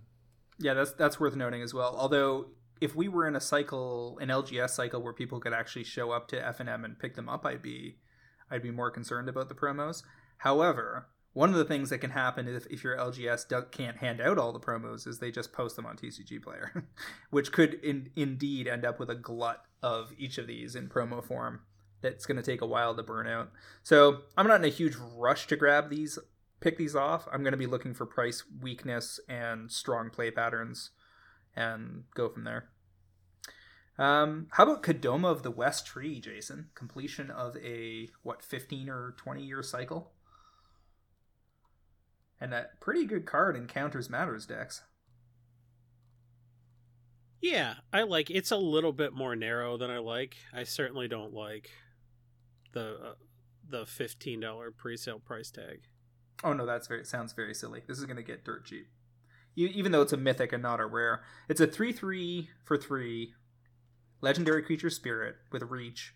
Modified creatures you control have trample, which is anything that is equipped, auras you control, Or and counter. counters are modifications. So if they've got an aura on them, if they're equipped, or they have counters, they will have trample. And whenever a modified creature you control deals combat damage to a player, you search your library for a basic land card, put it on the battlefield tapped. So it's a ramping tool in a go hard, go wide counters creature deck. So if I'm playing Atraxa counters, I probably find room for this. And uh, Ezuri, Yeah, maybe. Seems Yeah. like probably wants this. I mean, this goes in green white decks too. Like green white typically doesn't have a ton of trample. I would imagine you're supposed to look at the foil extended arts of these and track them pretty closely against the patterns for Ashaya and what was the other green? Oh, Ancient Green Warden out of ZNR. Whatever those did, this is probably going to do something similar. And they've taken a they've taken about till now to start hollowing out. Here's a question for you. Um, you're talking about green white, so the um, I can like the all the Gideon Juras that turn into creatures, right? Are those modified because they have planeswalker counters on them? Yes. Counters a counter, Yeah. right? Whether it's the Ikoria Death Touch counter or something like that. Yeah, yeah. would think The, so. the loyalty counters are still on Gideon while he's attacking. It's not like he creates a token or anything. They just don't have relevance to the creature. But I guess Kodama would probably still see those those tokens. That Those seems counters. neat. So your Gideon gets in there and gets uh gets some damage in. What el- what other planeswalkers turn into creatures? There's Sarkhan and the Bahamut. And I think oh, um, yeah, Sarkhans do that. Turns Yeah, into sorry. dragons and attacks. Yeah, and it's cute that Gideon tends to be indestructible when he's attacking in various forms. and now we'd have trample too. Yep. So yeah, I think I think Kodama's got a pretty decent use case. Um, and the nice thing about this is that it has that play ever expanding play pattern because counters of whatever type equipment and auras are never are core to the game. So you're only going to get more options as time goes on and, and be able to dial it in. Um, I hope modified sticks around. I, I kind of think it probably won't, but I really like it. Don't you think it's very awkward though that they have historic and modified and all of the like concept tracking associated with both of those at the same time? Well, they certainly could have planned better. That's an understatement, bro.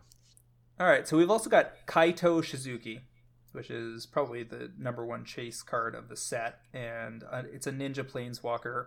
I think it's probably more important as a collector card than it is anything else, but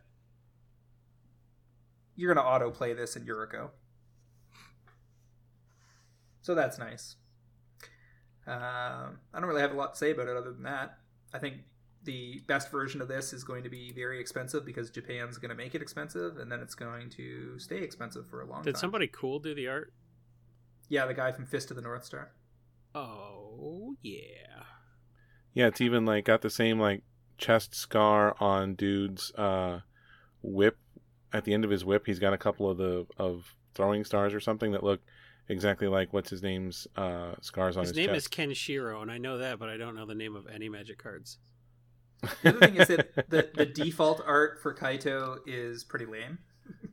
so it makes the He's got a robot squirrel or something. That's pretty raccoon. Yeah, it's a raccoon.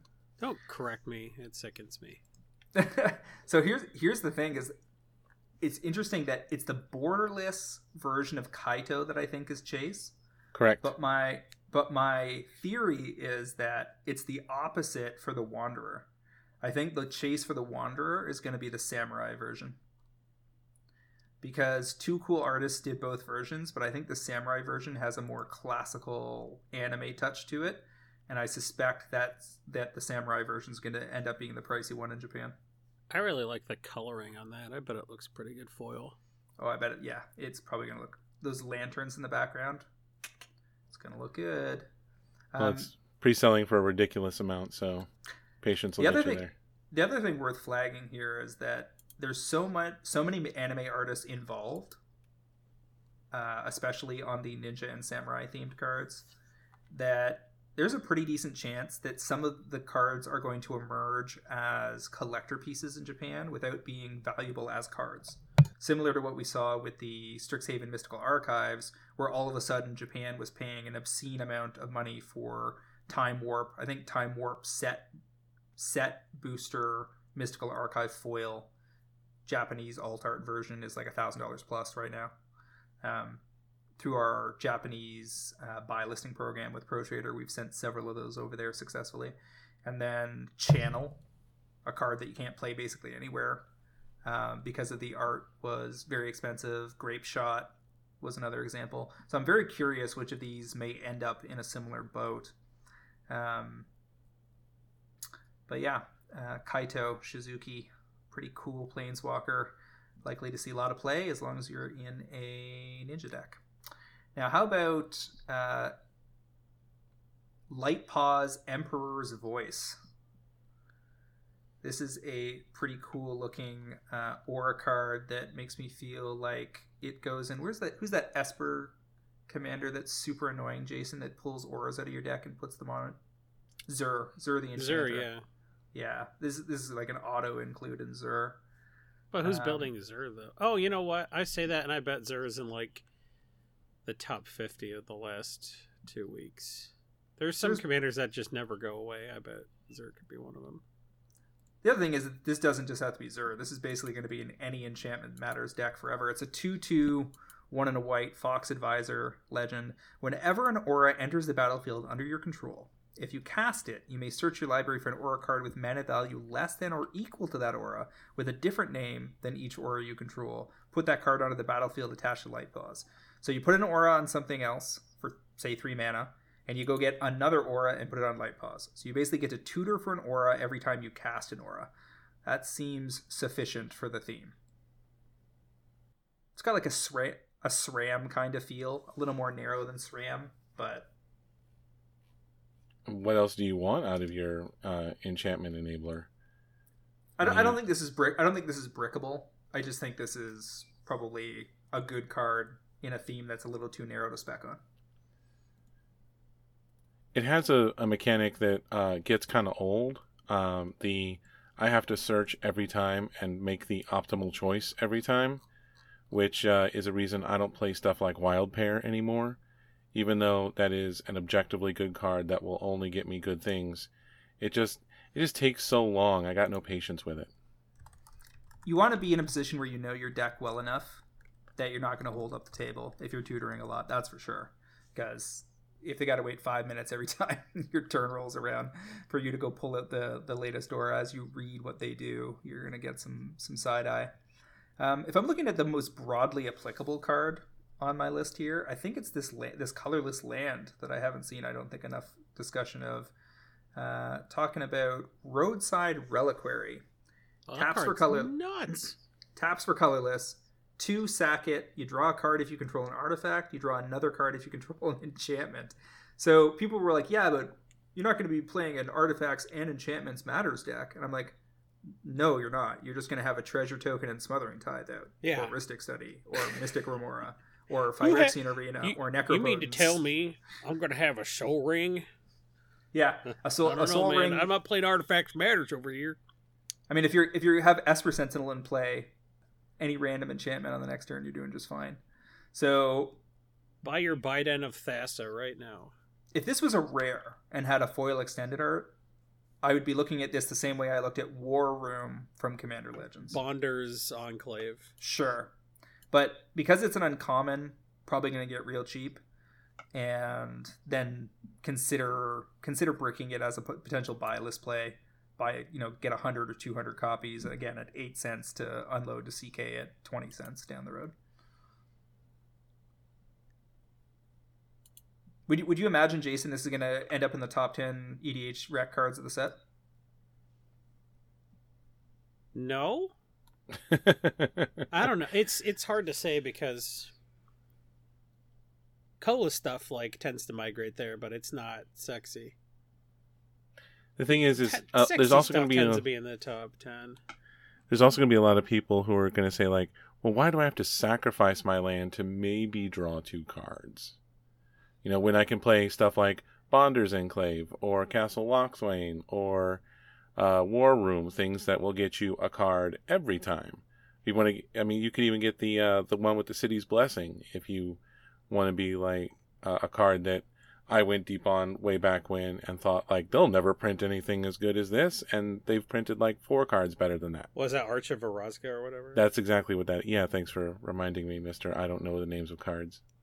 I know the guy from Fist of the North Star, and I know I know cards from the uh, Ikoria block because I made or not Ikoria block, uh, Ixalan block because I made fun of it so much on Twitter. Now I feel bad because I like the block. Well, there are some use cases for all the decks that can return that run Crucible of Worlds or Wrenn and Six or whatever else is returning lands back from the graveyard on a regular basis to reuse this over and over again and abuse it to get a lot of cards uh, with very little downside. There's, but I guess you can make an argument that there's another uncommon land that probably will see even more play, which is Secluded Courtyard.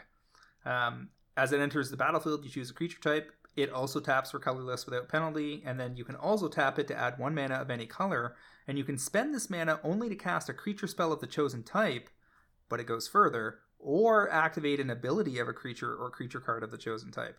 That last part really puts it over the top. Because now you can use this for ninjutsu abilities and all sorts of random abilities on vampires and zombies and whatever else. And I think we can all agree this is just going to see a ton of play. Remember we used to get excited for Ancient Ziggurat? I do remember Yeah. that. I, I have I still how have awkward Ancient Ziggurat was, and we were happy to have it. I have a five color deck from 15 years ago put together that runs four ancient ziggurat and a whole bunch of like Alara era tricolor creatures. There's a good chance this uh, this ends up in modern in humans because this can play uh, your Aether Vial on turn one. And and and likewise probably could end up in Merfolk where they have relevant things to activate. Could end up in goblins, ditto. Um I don't know if spirits wants it. I'd have to think about that. But it's entirely possible. I, I just think this thing's going to see a ton of play. Now, does this also have a promo, Cliff? It's, Yes. It feels to me like a card that will have a promo. It does have a promo version. Uh, the promos for this one, for this set, uh, let me scroll back down to the promos. Uh, the three two color, uh, the Enthusiastic Merchant, Jukai Naturalist, and Silver Fur Master are promos. Secluded Courtyard, and the last one is the Spirited Companion, the one in a white enchantment creature dog. When it comes into play, draw a card. Now, here's the thing cards like this, last probably the best analog is Unclaimed Territory out of the Ixalan block, tend to get reprinted a bunch. So, in the case of Unclaimed Territory, showed up in Commander 2020, Commander Innistrad Midnight Hunt, Commander Innistrad Crimson Vow, basically anytime they wanted to pl- print a uh, tribal commander deck. Mystery Booster, there's a League promo, and all of the non foil versions are a dollar, and the League promos are three dollars. So I, I and I guess we should probably take a look at what Card Kingdom pays for unclaimed territories if you want to get a sense of what your potential entry point would be in a world after it has a whole bunch of printings. So they will they will pay 26 cents on an Ixalan copy. So if you can get copies of this like 10 cents on opening weekend or something, that might well be a totally reasonable play. Easy double up on two or three hundred copies, and you're good to go. Yeah, Probably that's- probably gonna have to hold them for a year or more, but probably That's, gonna triple. that's up. all we do, though. Sure. I mean, I I never sell cards. I just buy them, and then I just have boxes and boxes, and I know that I'm surrounded by things that are worth, you know, a dollar when I paid a quarter for them, and it makes me happy. There- and there are I plenty. like the of things that are worth 20 cents when I paid a quarter for them and could have sold them for two. Yeah, exactly. I mean, we don't have to get mean about it, do we? I don't have to about- describe your whole basement. I'm sorry. How about Reality Heist? The dig through time for artifacts. It costs seven. You look at seven cards, I believe, and pull two artifacts out. And it costs one less to cast for each artifact you control, which in a format increasingly full of food tokens, blood tokens, treasure tokens, and which one am I missing? Uh, clue tokens um, amongst all sorts of other artifacts that are played by default. This seems like you're probably going to look at seven, draw two for four mana a lot of the time in this format, and that seems pretty good to me.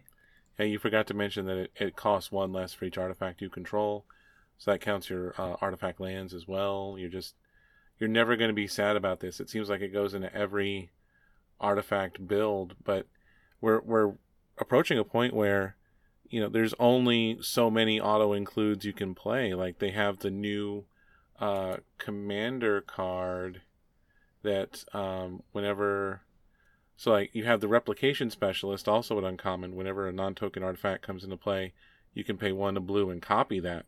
Like that seems like an auto include. Yeah, that's pretty good too. So we we have no end of these. What's the, the oh? Whenever an artifact creature you control deals damage to a player, draw a card. It's five mana, three three flash flyer. It's like Jason, I, I have to imagine that Douglas is going to be pretty pleased with bulk from this set down the road. There's just so Yeah, many good. Un- um, there's so many good uncommons. Well, you have a cycle of. They're not Hondens anymore. They're shrines. They're Goshintai. There's a whole cycle of those. That's cool. I don't know if they're going to get bulked out, but I don't know. It, there's a, a ton of good commons and uncommons and um, cycles of them. So it makes it easier to just pull everything and, and wait. I feel like I'm not.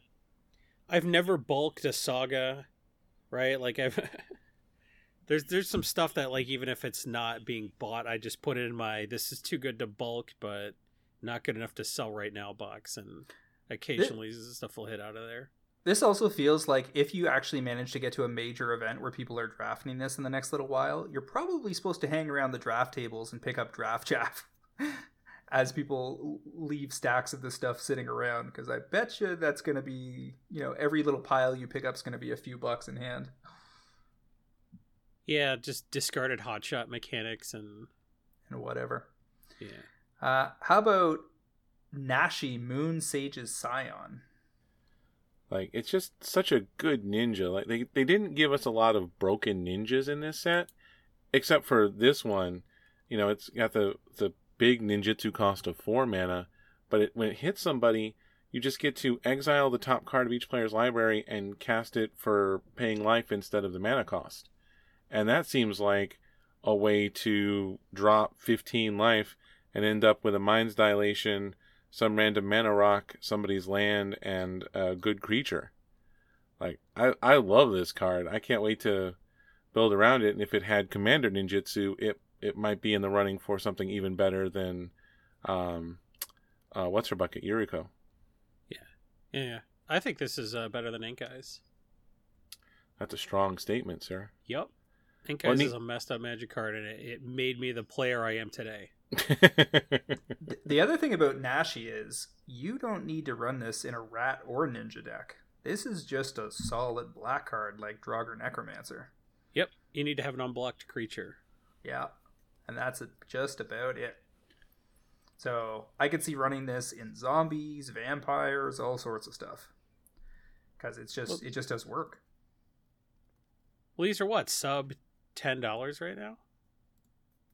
There's just so many variants of it. There's the um, like the alternate art. There's the and, borderless or the uh, extended. Yeah, there's a, the, a ninja the, version and an extended art. The foil foil extended art and ninja foils are going to be cheap in Japan and Europe for sure because they don't need this card for anything. And the art on the ninja one is eh, not so hot. I mean, it's a it's a rat on a rocket bike. What's not to love about that? What doesn't uh, what what doesn't art, say ninja about that? Art quality not so hot on that one. I, I like the Moon Circuit Hacker art a lot better. Um, but as a common, uh, not much of a spec. Um, how about containment construct? We alluded to it earlier. This is this is a pretty silly looking colorless card that seems to be innocuous, but is uh, a lot more dangerous than it looks, I suspect. This is the 2 1 for 2, and whenever you discard a card, you can exile that card from your graveyard. If you do, you may play that card this turn. I am really looking forward to seeing somebody break this in the next iteration of Hollow One. Yeah, th- this to me looks like it can show up in Modern and and possibly Legacy and it's for sure an EDH card. There are so many ways to fool around with this. You can be on a reanimation theme, you can be on a madness theme, you can be on some kind of blue red spells or Jeskai spells build or Grixis spells build where you're trying to do underworld breachy type stuff, and this is just part of the program. There, there's a lot going on here. The, the one weakness is that it's a creature, that's going to get caught up in incidental wraths and so forth. But I don't see people using pinpoint removal on this to stop your value value engine. Well, plus as a creature, it's easier to get back with assorted stuff too. So. Now, yet again, just an uncommon, but uh, another card that I think might be worth brick- bricking. Well, also this one doesn't have a promo; it's got nothing special. So if you want to go in on a brick of foils, then you just go in on the brick of foils, and you don't have a lot to worry about. And this art looks like it it uh, probably works well with foils. A lot of these the ninja themed or blue black themed Kamigawa cards have the neon in the background, and that's going to work really well with the foils. Jason, do you think Containment Construct has broad enough applications to be brickable?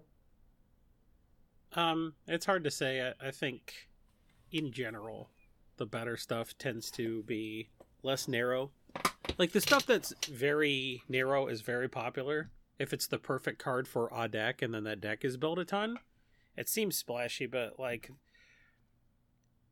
the mirror box that kind of just comes out and then like gets a little bit of play and then people discover it two years from now. Um, I think that's less likely this time around than Mirror Gallery, which was just kind of like trash and then very recently got rediscovered. I, I kind of think colorless stuff has the best chance just because it's not gated by the number of decks it can be in. Because, like, I don't care how good a white card is, even if it's in every white deck, how many decks are we talking? So, um, yeah, I, I, I don't hate it. in general, I like artifacts and lands more than like two colored stuff. like, For example, as Alright. much as I love Jukai Naturalist, Anything either of you want to add to the top EDH cards list that you think is going to be top 10, top 15 from this set? Reality Chip. Okay. Reality Chip's a, an insane magic card, and there's so much text that people's eyes cross trying to read it. Um, this card's very popular right now, and it just it. If you have a commander, you have somewhere to put your Reality Chip, and that just switches your deck on, and you become a different deck, which I think is super cool. So, Reality Chip is a legendary artifact creature, equipment jellyfish. That's got to be the weirdest subline on any magic the text is ever. tiny, and it takes up the entire like. This is the, the Yeah, they had- wordiest set ever. They had to shrink the bejesus out of this. It, it's wild that they added jellyfish. It has no relevance to the rest of the card. but one in a blue. Well, for it has to have a creature type because it has a power and toughness. Right. Yeah, I guess that. Yeah, but jellyfish, like they could have just gone construct or whatever. No, you can't. There's too many good construct things. You got, you had to make this something random mass. I like that. One in a blue, zero four. You may look at the top card of your library anytime. As long as the reality chip is attached to a creature, you may play lands and cast spells in the top of your library. So it turns into future sight once you have equipped it. Very cool Now, card. i- i- interesting for people to note about Reconfigure, they may not have realized this. Reconfigure is not just an alternate equipping cost, it can also unequip. So, say you've got this equipped up on something, and then they pinpoint removal that creature. You can reconfigure to get rid of it, but it's at sorcery speed, so you'd have to have some tricky way to get around that. Um, I don't know if Teferi Time Raveler would help you with that. Uh, so I guess guess it's going to be pretty corner casey. I think but- they didn't want you doing stuff like that, and that's why they made it very difficult. So I guess your best case scenario is really that you've got a lightning greaves on your commander or whatever, and you're going to put the reality chip in under the greaves in a protected space. Because in in that case, if they wrath, this would what just fall? It falls off and becomes a creature post wrath. Yes. Right. Okay, so I, I could see reality chip being maybe a slow burn shadow spear type card. I could buy that. It was actually mentioned on in a couple of the modern top cards for modern lists that I looked at um, for this set. So could be a sleeper. Could be a sleeper. Um, I guess we've also got to deal with farewell. Uh, yeah. and especially the Spanish version of farewell. which is Adios. Adios. Adios. And so definitely foil Spanish adios extended art. It's Seb McKinnon though. Did, did they change? Did they? Is that really a Seth little McKinnon? further. Oh no. Yeah. But there's there there's a samurai frame. Yeah. I think there's a samurai frame with a bunch of kids on it, so that's going to be like super weird. Like I don't know, man. I can't think of a better card to be uh, illustrated by Seb McKinnon than a card called Farewell. The timing is exquisite. It's it's very true. But the one that's not by Seb is a bunch of small girl children frolicking in a field, and then the text below it says "Exile all artifacts, creatures, enchantments, and, or graveyards." Very strange. Are we exiling all the the children? Yeah, it's like Terminator that's- 2, right? That's not Yeah. kind at Yeah. all. Uh, but yeah, I expect the the weird rare versions of these to do well in collector circles. Um, so I'm going to be looking on Card Market in Europe to try to snap some of those off. Hopefully they will undervalue them, but I guess we'll see. Um, card seems good. Moving on over, I guess, to the top modern cards of the set. Boseiju is also going to play a role there, uh, as we had flagged Aspiring Spike, who is currently trophy leader for modern leagues on Magic Online. Above all else, he put Moon Snare Prototype at the top of his list Woo. from this set. Um, I guess from the perspective of it looking a lot like a what's the the one that does it with creatures? spring leaf drum. He thinks this is a spring leaf drum analog, given that you get to tap artifacts to generate mana uh, in the same way that spring leaf drum would work. Um, I'm not sure I'm seeing this. I I don't know what deck is going to be running this. I mean, this would be based around some kind of Urza build, wouldn't it? Oh, this is maybe... one one one blue for this artifact, right? Yeah, single yeah, blue mana. One blue, and it has a channel ability, but I don't know how. I mean, I don't know. Even having a bad ability stapled to a card that didn't have one before, if that is useful 0.5 percent of the time, then it's worth running. I just, I don't know enough about modern to say this guy's wrong. I mean, it tap you tap an untapped artifact or creature you control, you add a colorless mana, but you can only do that once. So sure, he he mentioned it was like a Mox, oh, like we've got Mox Opal at home kind of card, but which deck in modern currently wants to accelerate badly enough to run this in that scenario? I'm having trouble picturing it, so I'm gonna, and it's a common, so super happy to let that play out and just see what happens. Um, one of the other ones that jumped out is secluded courtyard, of course, for the tribal decks. We already talked about that from an EDH perspective, probably relevant also in modern. Um, Lion Sash has been talked about as a scavenging ooze analog that has uh, a variety of different uh, ways that it can do work. It can become a threat in the mid to late game. It can help deal with graveyards, unclear whether this is a sideboard card or whether any deck would be able to find room for it. Gotta say that the one drop, the bar to be a one drop main deck in modern right now is like Esper Sentinel, Dragon's Rage Channeler, Ragavan, etc. Very difficult for me to picture Lion Sash being good enough unless graveyard decks are ma- are a major presence in the format. I can see it, uh, you know, being a somewhat popular uh, commander card, though. I mean, exiling a permanent to get a bonus is nice, but you still just get to exile target card from a graveyard when you need to. That's always going to be an ability that, that has a use. And in modern, there's a lot of shenanigans that people do with their graveyard. So having this option, you know, at, at the worst, you'll see it in, you know, the Stoneforge Mystic decks as a as a sideboard option that doesn't currently have a lot of direct graveyard interaction. Instead, they're hoping to draw their uh, Relic of Progenitus or whatnot. It also gets extra cute and has upside versus other graveyard attacking options on the artifact side of things in counters matters decks because this thing puts plus one plus one counters on it like scavenging ooze does so you could have ooze in the deck and this and then you'd be pretty decently covered on on dealing with with other players graveyards and then your hardened scales and your whatever is going to double up the counters on each activation so that's cool. Um, I would imagine this will get pretty cheap regardless, and we'll be able to make a call on it down the road. March of Otherworldly Light catches uh, caught a lot of people's attention as potentially being c- competing for slots that are currently occupied by the very successful Prismatic Ending out of MH2. It, this one can't go after Planeswalkers, but it does have the upside of being something where you can pitch cards to target uh, uh, artifacts, creatures, or enchantments. So it's X and a white. It's instant speed as opposed to the sorcery speed on Prismatic Ending.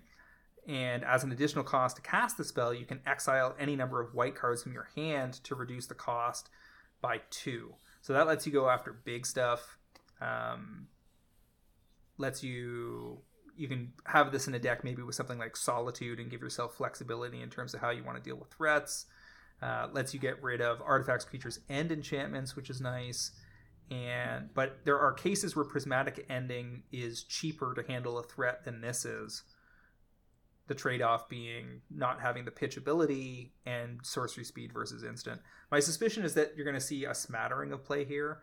But the warning I put out to the pro traders was like, listen, even in EDH, we've got swords, we've got path, we've got prismatic ending, we've got March of Otherworldly Light, we've got a million different wraths and pinpoint removal spells, and they're giving us more all the time. The acceleration of the variance on these themes is tremendous in the last five years versus the 15 years that came before, where they were very hesitant to give us good new removal spells for a long time. So I find it hard to believe that we're going to see an uh, abrupt decay type situation again anytime soon, where you have pinpoint removal that becomes a $20 card for some period of time. That's right. It was twenty dollars for a while there. I I honestly forgot that abrupt decay was so expensive and so prevalent for a while. What happened? I would imagine foil extended art March of Otherworldly Light four years down the road will probably be worth some money, but I get bet it gets cheap and stays there for a long while. The, the only way I could see that changing is that if pris- prismatic ending decks that run prismatic ending switch to this. Yeah, I I think what you said is right though. Like it, what it requires is um, just a a lot more card disadvantage. And in modern, with a fetch land, shock land, mana base, you know you're going to take care of your permanents that cost three or less really easily. Um, uh, but you'll probably see some number of these. It just won't be very high because it, it takes a lot for you to catch up to something big and problematic. Like if I'm running blue white control, maybe I'm running one copy of this instead of one of my prismatic endings, just to give myself an instant speed option. But I've also got solitudes that that operate at instant speed already, so it's not like I'm without options. And I've got counter spells in my deck, so a lot of the time you're just dealing with creatures by making sure they never land in the first place. So I don't know, a card to watch for sure, but nothing I'm specking on until I see the play pattern emerge. Um, Hidetsugu Consumes All also caught my attention. I think we talked about it on cast last week. Just because its default use case is that it gets rid of all the one drops. So it potentially goes two for one against those decks for three mana.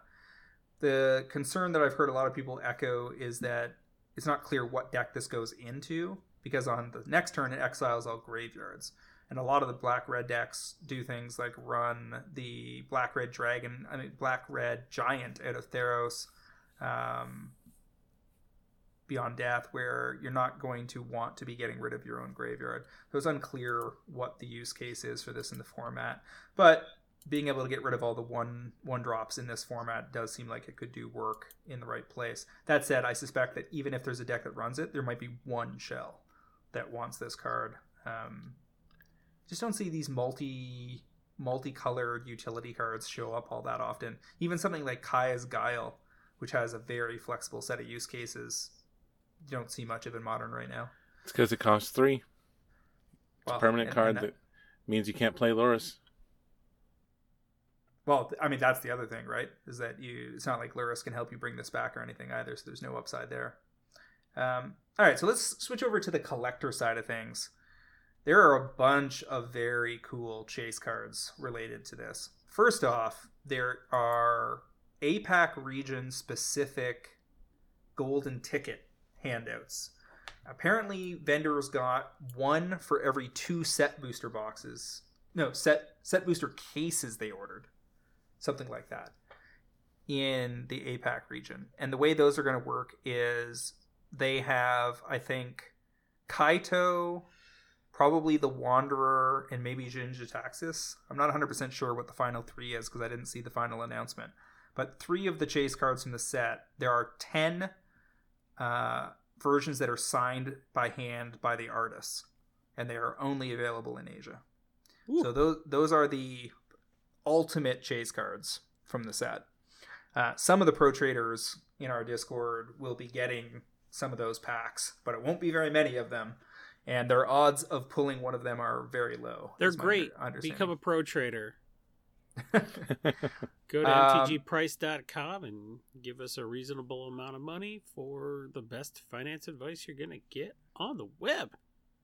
I'm sure James has prepared copy that he wishes I would read, but I refuse. No, I'm- I'm, I- I'm totally fine. I'm totally fine with your. We're just gonna use version. Yeah, we're just gonna record that and loop it and play it every time. Yeah. for 20 or 25 cents a week. I'm I'm gonna I'm gonna buy ad space on Jason's podcast and then have them run this as a bumper where where he advertises for ours. The We're um, for sale. Come on now. I mean, if you if you took Squatty Potty money, you can certainly take mine. Well, The- they gave us a lot of money. it was so funny. And free squatty potties. I have a squatty potty in every turlet in my house That that is so from that funny. sponsorship deal. That So. I mentioned earlier that the borderless Kaito uh, Japanese version is probably going to be the most expensive, and the most most expensive will be the foil version that comes out of set draft and draft booster boxes, probably similar to the Kojima Sorin situation, um, where the print differences are uh, are present. I haven't had this confirmed yet, but I suspect it will still be true. I can't. I can't imagine they're still doing that, but like, I, I guess it wasn't great to do it in the first place. So well, I don't think they're doing it on purpose. It's just a, it's an artifact of the fact that printing presses in Japan have a higher quality assurance process, and so their sure. stuff is just better and but also different. So the the foiling on, for instance, the Kojima Sorins out of Japan is much more subtle. I actually ordered two uh, from Card Market during pre-order for like 85 a piece and got them in from my European contact the other day and one of them turned out to very clearly be a collector booster version and one was a set booster and putting them side by side you can definitely tell the difference right away. Yeah, it's like um, when you get those Stoneforge Mystics that were clearly from the event deck. Sure, or or the Series One versus Series Two Japanese War Planeswalkers, etc. So bottom yeah. line, I bet you that the foil Japanese set or draft booster sourced Kaitos are going to be a thousand dollars at some point, five hundred to a thousand. I'm almost certain. And then the that's a big range. The Wandering Emperor. I'm guessing it's going to be the Samurai version, but Japan hasn't posted their singles prices on the premiums. You usually only see that in the last few days up to release, so we'll we'll know more about that probably two casts from now. Um, and then in North America, I would guess it's going to be Phyrexian Jin-Gitaxias. That's the most expensive. Because I think so. It's pretty badass. That's a pretty good guess. I mean, I don't think people are going to be up to date on which of the five uh, Hidegutsu are Hidetsu, the devouring chaos guy. I'm not sure how you Hidetsugu. say it. It's what? Hidetsugu. Hidetsugu. All right. Um, I just call him Mister Ten. So uh, the fact that there's five different uh, colors and one of them is much, much, much rarer than the others, apparently. Uh, I don't think that's going to carry a lot of weight because the card itself is cool, but not, you know, busted, busted. It's, that one, it's fine. That one jumps out to me as very likely. I, first of all, I think they chose the wrong card for that. Clearly, like it's a solid mid-range EDH card, but I don't think it's got anybody too excited. So I think it's going to be collectors only that go after the rare color version. And the problem with just randomly assigning the rarity by color of neon is that it doesn't actually look cooler. It just is rarer. So to me, I have a feeling that in a certain circle, like on the high end group on Facebook or whatever, the very, very rare version of this will change hands at high price tags because they're so, so rare. But for everybody else, it's largely going to be ignored almost entirely. Um, I, I am curious as to whether this Kaito foil borderless pre-order price on TCG is wrong because you can currently get copies at seventy dollars. Jin-Gitaxias is at two hundred. I have a feeling these seventy dollar Kaitos, especially if they're going to get even lower than this on opening weekend, like down to fifty or whatever, are going to be buy listable over hundred in Japan later. Yeah, that seems pretty reasonable.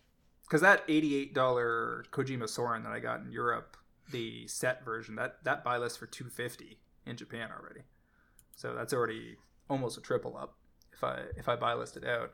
And the the Kaito looks like it could be underestimated because nobody knows about Fist of the North Star over here. Now the other one that's really is that cool, true? I mean, it's, it's it's a pretty old anime. I think like the yeah like your borders having an anime section is post the Fist of the North Star era. And even if you could find that anime in that section, I don't think it's one of the ones that the 22 year old anime fans grew up with. Oh yeah, certainly not. No, they're but they're not chasing that dollar. They're chasing the you know 40 ish dude who uh, yeah. is like, hey, I've I've seen that. I've seen. I know that. Oh my god, that's so cool. Who had to beg Suncoast to let them pay thirty five dollars for a VHS tape that had two episodes on it. I am so upset with you for reminding me that Suncoast is dead. That was our life, right? Remember that? Man, you don't you don't need to get me on the nostalgia train. I live there. So so here's the thing.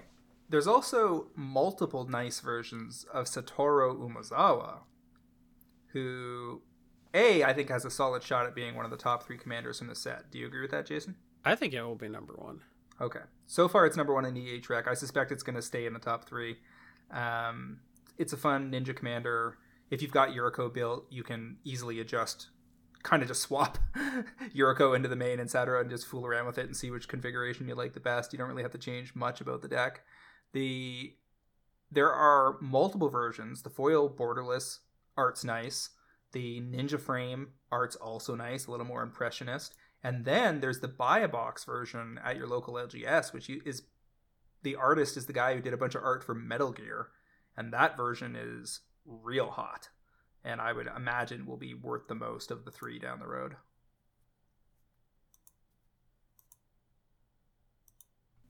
Have you guys seen seen the art on that one? I didn't know Yes. this was the buy a box. I got confused about. I thought the somehow I thought the invoke despair that comes in the bundle was the buy a box. So seeing this as the buy a box version, uh, that's a that's a lot cooler. Now, I might be wrong on, on pricing on the basis that these are buy a box promos, so there's lots of them around. If this if this was as rare as the other variants coming out of the collector booster boxes, then I might be right. But I'm seeing copies of these like there's a vendor on eBay that has these posted for twenty six dollars a piece, Uh, foil or non foil? foil, because they're all foil. The, the buy a box is only one version. I I would be in on that.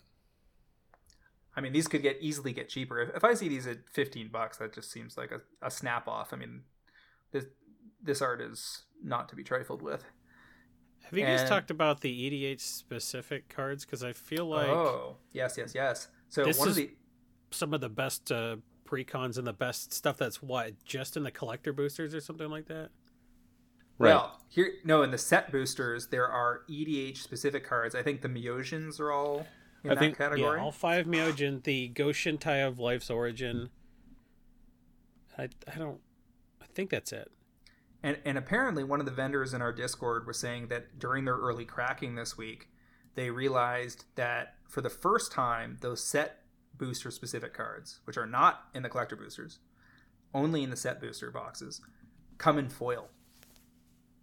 And Oh, they gross! are They're not collector boosters. no. And Gross. tho- and those and the foils of them are therefore extremely rare. They said they opened hundreds of boxes and found very a very scant few. So foil Myojins are probably going to be pretty pretty hard to come by. And if if the Shrine Commander is also in that category, then foils of that card. Well, that's that's mythic. The Myojin are rare. The Goshintai of Life's Origin is mythic, so that's even crazier. That that means the foil of that is going to be very hard to find Ooh. and probably going to get plenty pricey. And it's a nuts card because, like, I think a lot of people built when it was still efficient to do so. Like, right when M21 came out, everybody built the foil Honden deck. Yeah, but who is their commander? Uh, uh, Sanctum of All? No, Sanctum of All is is the enchantment. It's not the. uh It's not oh, the. what am I? I don't know, man. Um, I don't remember what people were doing. I just know that that was a thing. no, it I, doesn't really matter. You could do Morophon. Like it, it didn't really matter that much who the commander was. well but now yeah, this is Go just Shintai like is the new commander uh, for the deck. Plus, if the whole deck's foil, why would your commander not be? So it looks like you can also pull Shorikai, Kotori, Chishiro, but those are just the non-foil versions of the foils from the commander decks, right? Because those are face cards. Those are those are face cards on the commander deck. Kotori is the face card of the blue-white vehicles deck. So the non-foil version of her is available in set booster boxes. That's not that relevant. But Goshintai is is specific to the set boosters. Goshintai is not from the other deck, right? right. You can only get it in Yeah. the in the set booster. You don't get it in either of the um commander and that's decks. that's also true boosters. of Ruthless Technomancer and Yoshimaru Ever Faithful, which is probably going to be a very popular card among the pet crowd, since it can partner with random partners. Yeah, Yoshimaru's people are super jazzed about that already. I'm into it. So there there are a lot, a lot, a lot of chasey cards here, and there are going to be, I think, some very nice collector pieces a couple years down the road when most of this dries up. I mean, we also haven't even touched on Phyrexian Tamiyo, which is probably below Jin-Gitaxias, but is equally rare. Yeah, that's just it. It seems like a card to me. Like it was spoiled, and everybody talks so much about you know the the fake controversy about the completed that I don't mm-hmm. think anybody really assessed the card, and then they just kind of moved on. There's a lot of text on it. Any card with a lot of text is suspiciously good, especially being able to p- play this for four mana, although as a worse planeswalker, which is weird. As per usual, no one is going to remember any of these drop rates, any of these sources a couple years down the road. Yeah, for sure. I I I build a every new set. I have a, a running table that I throw at the end for how rare things are. Some of these are engraved on my eyeballs. I'm not gonna lie. So I guess we touched on Hinata already and and Isshin at various points in the cast, but I'm gonna flag those two again just as commanders. I think might be in the top three commanders of the set. Does that make well, sense yeah. to you, Jason? Uh, Hinata is dumb, and the thing I like about um, that one specifically is it takes just a bunch of trash fifty-seven cent rares, yeah, and makes them good again. Curse of the Swine foils are like t- pushing ten dollars now. Yeah, yeah. There's it makes a lot of really trash cards really good. It makes a lot of medium cards amazing. Casting Magma Opus for two mana is just gonna feel fantastic. Yeah, the last the last time I got to do that oh was in God. that ridiculous that ridiculous arena format. Cliff, did you play that where you got to uh, everything costs five less? Uh, for the holidays. No, but um, I've I've done my share of uh, Mizzix Mastery after discarding Magma Opus on turn two, and then turn three casting the Magma Opus. Woo! I also bought. I, I told Cliff earlier, Jason, that I bought Crackle with Power foils that are a foil mythic from Strixhaven for three dollars. Fantastic. Yeah, I bought basically I don't buy on TCG player. If I mention a card in an article or on the podcast, I don't like I don't want to signal the market, so I buy them secretly from small other smaller stores. Small. Sure. Yeah, and uh, I bought a lot of Hinata stuff because again i don't i don't know if people know what i like to do in mtg finance but i really prefer not to have to guess about the prices of new cards what i like is a, a commander like hinata or isshin comes along and then all of a sudden cards that we're not getting like fervent charge all of a sudden yeah. goes from bulk to like five six bucks and i love being the the person who saw that coming and has all the the copies on hand when TCG player goes from you know 55 copies at 27 cents each to 7 copies at $6 each and you have them to list. Well, Love especially it. if you're a direct vendor and you're getting 10 bucks a piece for them. The uh, the thing I like about Hinata is that if it just said spells you cast cost one less to cast for each target, it would be a fun commander. But the fact that it taxes everything your opponents are doing simultaneously, that puts it over the top as just a good commander. So now I kind of wish it didn't have that clause just because I want to do stupid stuff and everyone's going to be like, "Oh, another Grand Arbiter Augustin, great, kill him." Yeah, because now your cryptic command is six mana because you're countering target spell and you're returning target permanent. Uh, of, of course, Grand Ar- Augustin, Grand Arbiter Augustin is probably in the deck. Oh yeah. Along with a bunch of other, you're gonna play propaganda and and smothering tithe and whatever. If you're gonna treat me like an arch enemy, I'm gonna get prep like an arch enemy and throw a yeah. crawl space in there, and then you yeah. can all form an orderly line to try to get me. Yeah, yeah. This is this is this orderly line. I mean, I'm gonna I'm gonna build this one for sure. I don't really care about Isshin because I don't tend to gravitate towards uh, combat focused commanders. Oh, I can't wait to build Isshin. I'm not gonna lie. I'm gonna turn. Uh... What great exploration of design space in this set, though. There are so many things yeah. that are just like very subtle, but it's yeah. It's like I can't I believe it took you 30 years. Well, like here's a random call out. One of the the modern podcasts was talking about Greasefang Okiba boss potentially in modern.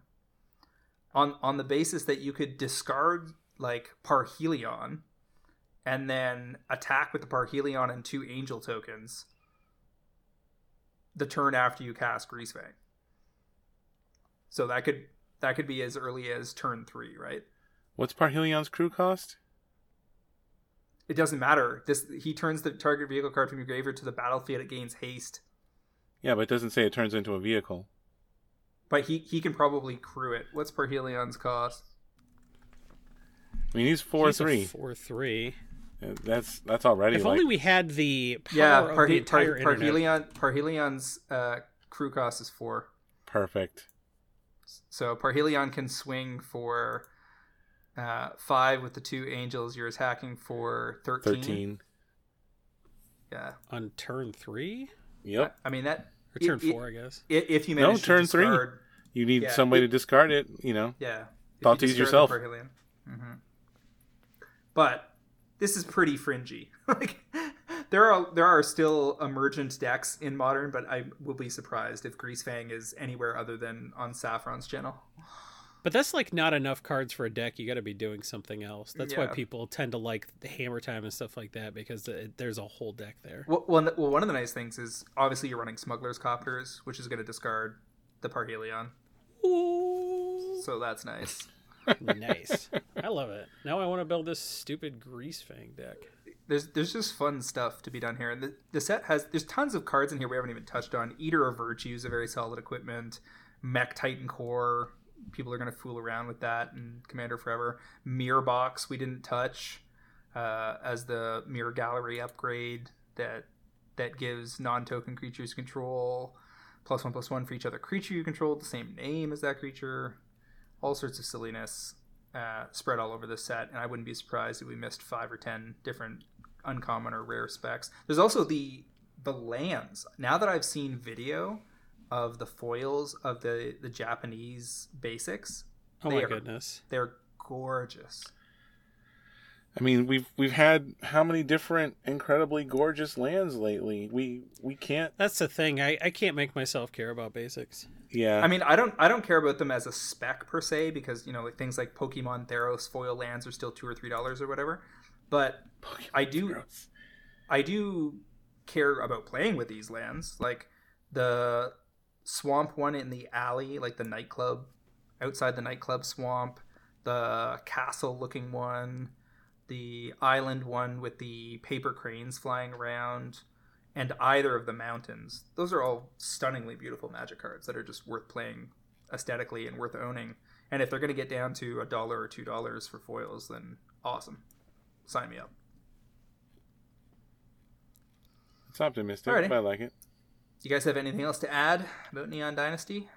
Uh, I can't wait to buy a giant brick of Organic Extinction, the uh, improvised destroy all non artifact creatures, because you're just taking everything that was good about Scour Glass and making it better. I mean, it's eight white white to destroy all non artifact creatures, but since your artifacts can help pay that cost, it's going to be a lot less than that. One sided wraths are nice. They really are. Can we talk about how Tanuki Transplanter is a dog? I'm more offended that it's a dog than that it's an equipment. Tanuki is a raccoon. Everybody knows that.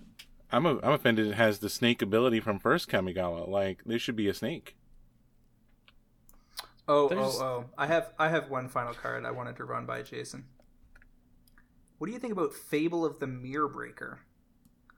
This is the saga for two and a red that creates a 2 2 red goblin shaman creature token with whenever this creature attacks, create a treasure token. Next turn, you discard up to two cards if you do draw that many cards. And then you flip it, and it turns into a Kiki Jiki analog that is a 2 2 that taps for one and a, and a tap to copy something and give it haste. This is it's really solid. I kind of I kind of like all of the rares. Tribute to Horobi, Inventive Iteration, Restoration of Eiganjo, Teachings of the Kirin. I think the red one's the best though. I think I think it's cool that they all flip, but I think turning into a Kiki Jiki you know, in, in a way that's tough to remove it and giving you all that value before it flips because you don't need a Kiki Jiki on turn three per se. You you want something better to copy. That's very So- that's very close to the way I, I talked about it with Cliff when it was revealed. I think last week or the week before is that when you get the two two, you're probably going to have somebody you can attack to get treasure tokens. Yeah. and n- no one's spending point remover to, removal to get through get rid of this tutu and then you're going to do the discard up to, up to two cards optionally to draw extra cards that, that's just all upside and no one's going to interfere with it and very unlikely that they're going to waste point removal to get rid of the saga before it flips and then you've got a kiki and they can deal with it or not depending on whether they think it's important but you've as you said jason that you've already gotten so much value up to that point you're ahead on mana and opportunity, and then the, the ball is in their court to address whatever you're going to try to do next. And then if you're in a deck that you can bring the, the saga back from your graveyard and try again, you get another goblin, makes more treasure, you get more looting. It's just crazy. Seems solid to me. Yeah, uh, it's like Saga Tribal as a deck is almost possible at this point. Almost, but they gave us a really crappy commander for it. Yeah. Well, they do that. I'll tell you what I don't see in this set. I don't see a mythic on the scale of Meat Hook Massacre or Great Henge. Yeah. It, There's, there's no a- just like solid good in EDH real splashy card. Yeah. Yeah. it- uh, I see a bunch. I guess see a they kind of thought that was what the um, Praetor would be, maybe. Yeah, I guess I guess I, I guess that Jin-Gitaxias is the closest thing. And and that might well be the analog. Whatever Jin-Gitaxias gets down to may end up tracking pretty closely to Great Henge. I could see that being true. So maybe that's maybe that's the answer. Mm, I don't know. I mean, Great Henge is just everything a green deck ever wanted, and you, it fits really well with stuff. And Jin-Gitaxias is cool. I I just don't think it'll be as widely adopted as Great Henge. I I think you're right. It'll end up being the most expensive, like regular frame mythic out of the uh, 18 mythics we have, but um, I don't think it'll be anywhere nearly as widely adopted. I think the price distribution will be flatter in a set that's got more just really solid EDH playable rares. And uncommons, like at least fifteen good uncommons. But I said that about War of the Spark, and like I kind of expected multiple fifteen dollar cards out of War of the Spark by now, and it hasn't really materialized. So maybe I actually have never known what I'm talking about, and I just did this for ten years, and I've never learned anything.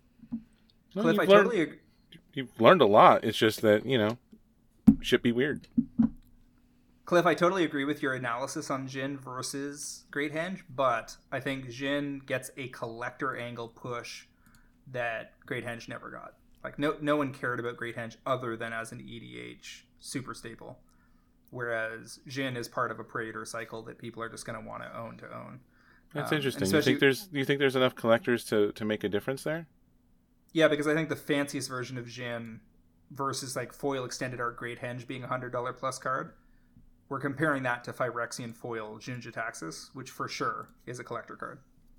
Okay, I see because we know there. we we know that for instance there was you know whether you believe it or not there was leaked information about the sales for the secret lair praetors foil set or prayers total i can't remember it was foils only or foils plus non-foils being like 80000 units or something versus an average of 15 to 25000 for most drops so yeah i would say that there's probably a pretty solid chance that there are enough collectors of Phyrexian foil gins to to allow us to benchmark against Great Henge. So one one to watch for sure. Uh, all right, guys. Guess that's it. Neon Dynasty. Thumbs up, thumbs down. You like this set? I haven't bought collector boosters since Strixhaven, and I bought collector boosters of this set. Did you buy English or Japanese? English. Hmm. I See- can get them for cost, so I bought a lot. Gotcha. So we we de- we bought some Japanese set booster boxes from Japan, hunting for the most rare and expensive versions of the best chase cards. Bought some Japanese collector boosters on the basis that Japanese might be the language of choice for a Japanese themed set down the road uh, amongst collectors. And then there are also Russian booster boxes on American Amazon right now for like a hundred hundred and one dollars a set booster box because apparently there's some kind of distribution issue into Russia, given what's going on with Putin and Ukraine. So the inventory that would normally be in Russia getting sold back to the US is just being sold directly through Amazon in the US. so you can buy Russian set booster boxes of this set for very reasonable pricing. Uh, and that would potentially give you the rarest of all versions of some of these cards, but they would be awkwardly in Russian instead of Japanese. They're still going to be worth a ton of money. I've seen Russian Sorins quoted on Facebook, Kojima Sorins for like eight hundred dollars or something. I'm trying to find these right now. it, it was linked in the Discord last week. I can throw you guys the link after the cast. But bottom line, lots of cool collector stuff to chase with this set. Thanks again to Commander in Chief Jason Alt of EDHREC and Brainstorm Brewery and many other places, fellow like uh, MTG content Price. and Cool Stuff Inc. Yeah. And uh, big thanks to Cliff, uh, Word of Commander, over on Twitter. And uh, where can people find you online, Jason? I'm Jason E. Alt on Twitter. And uh, I have a pinned tweet and everything with a link tree. It's a it's a good way to have all your links. It's a, it says it's a tree, but it's actually just a bullet pointed list. Link tree full of lies.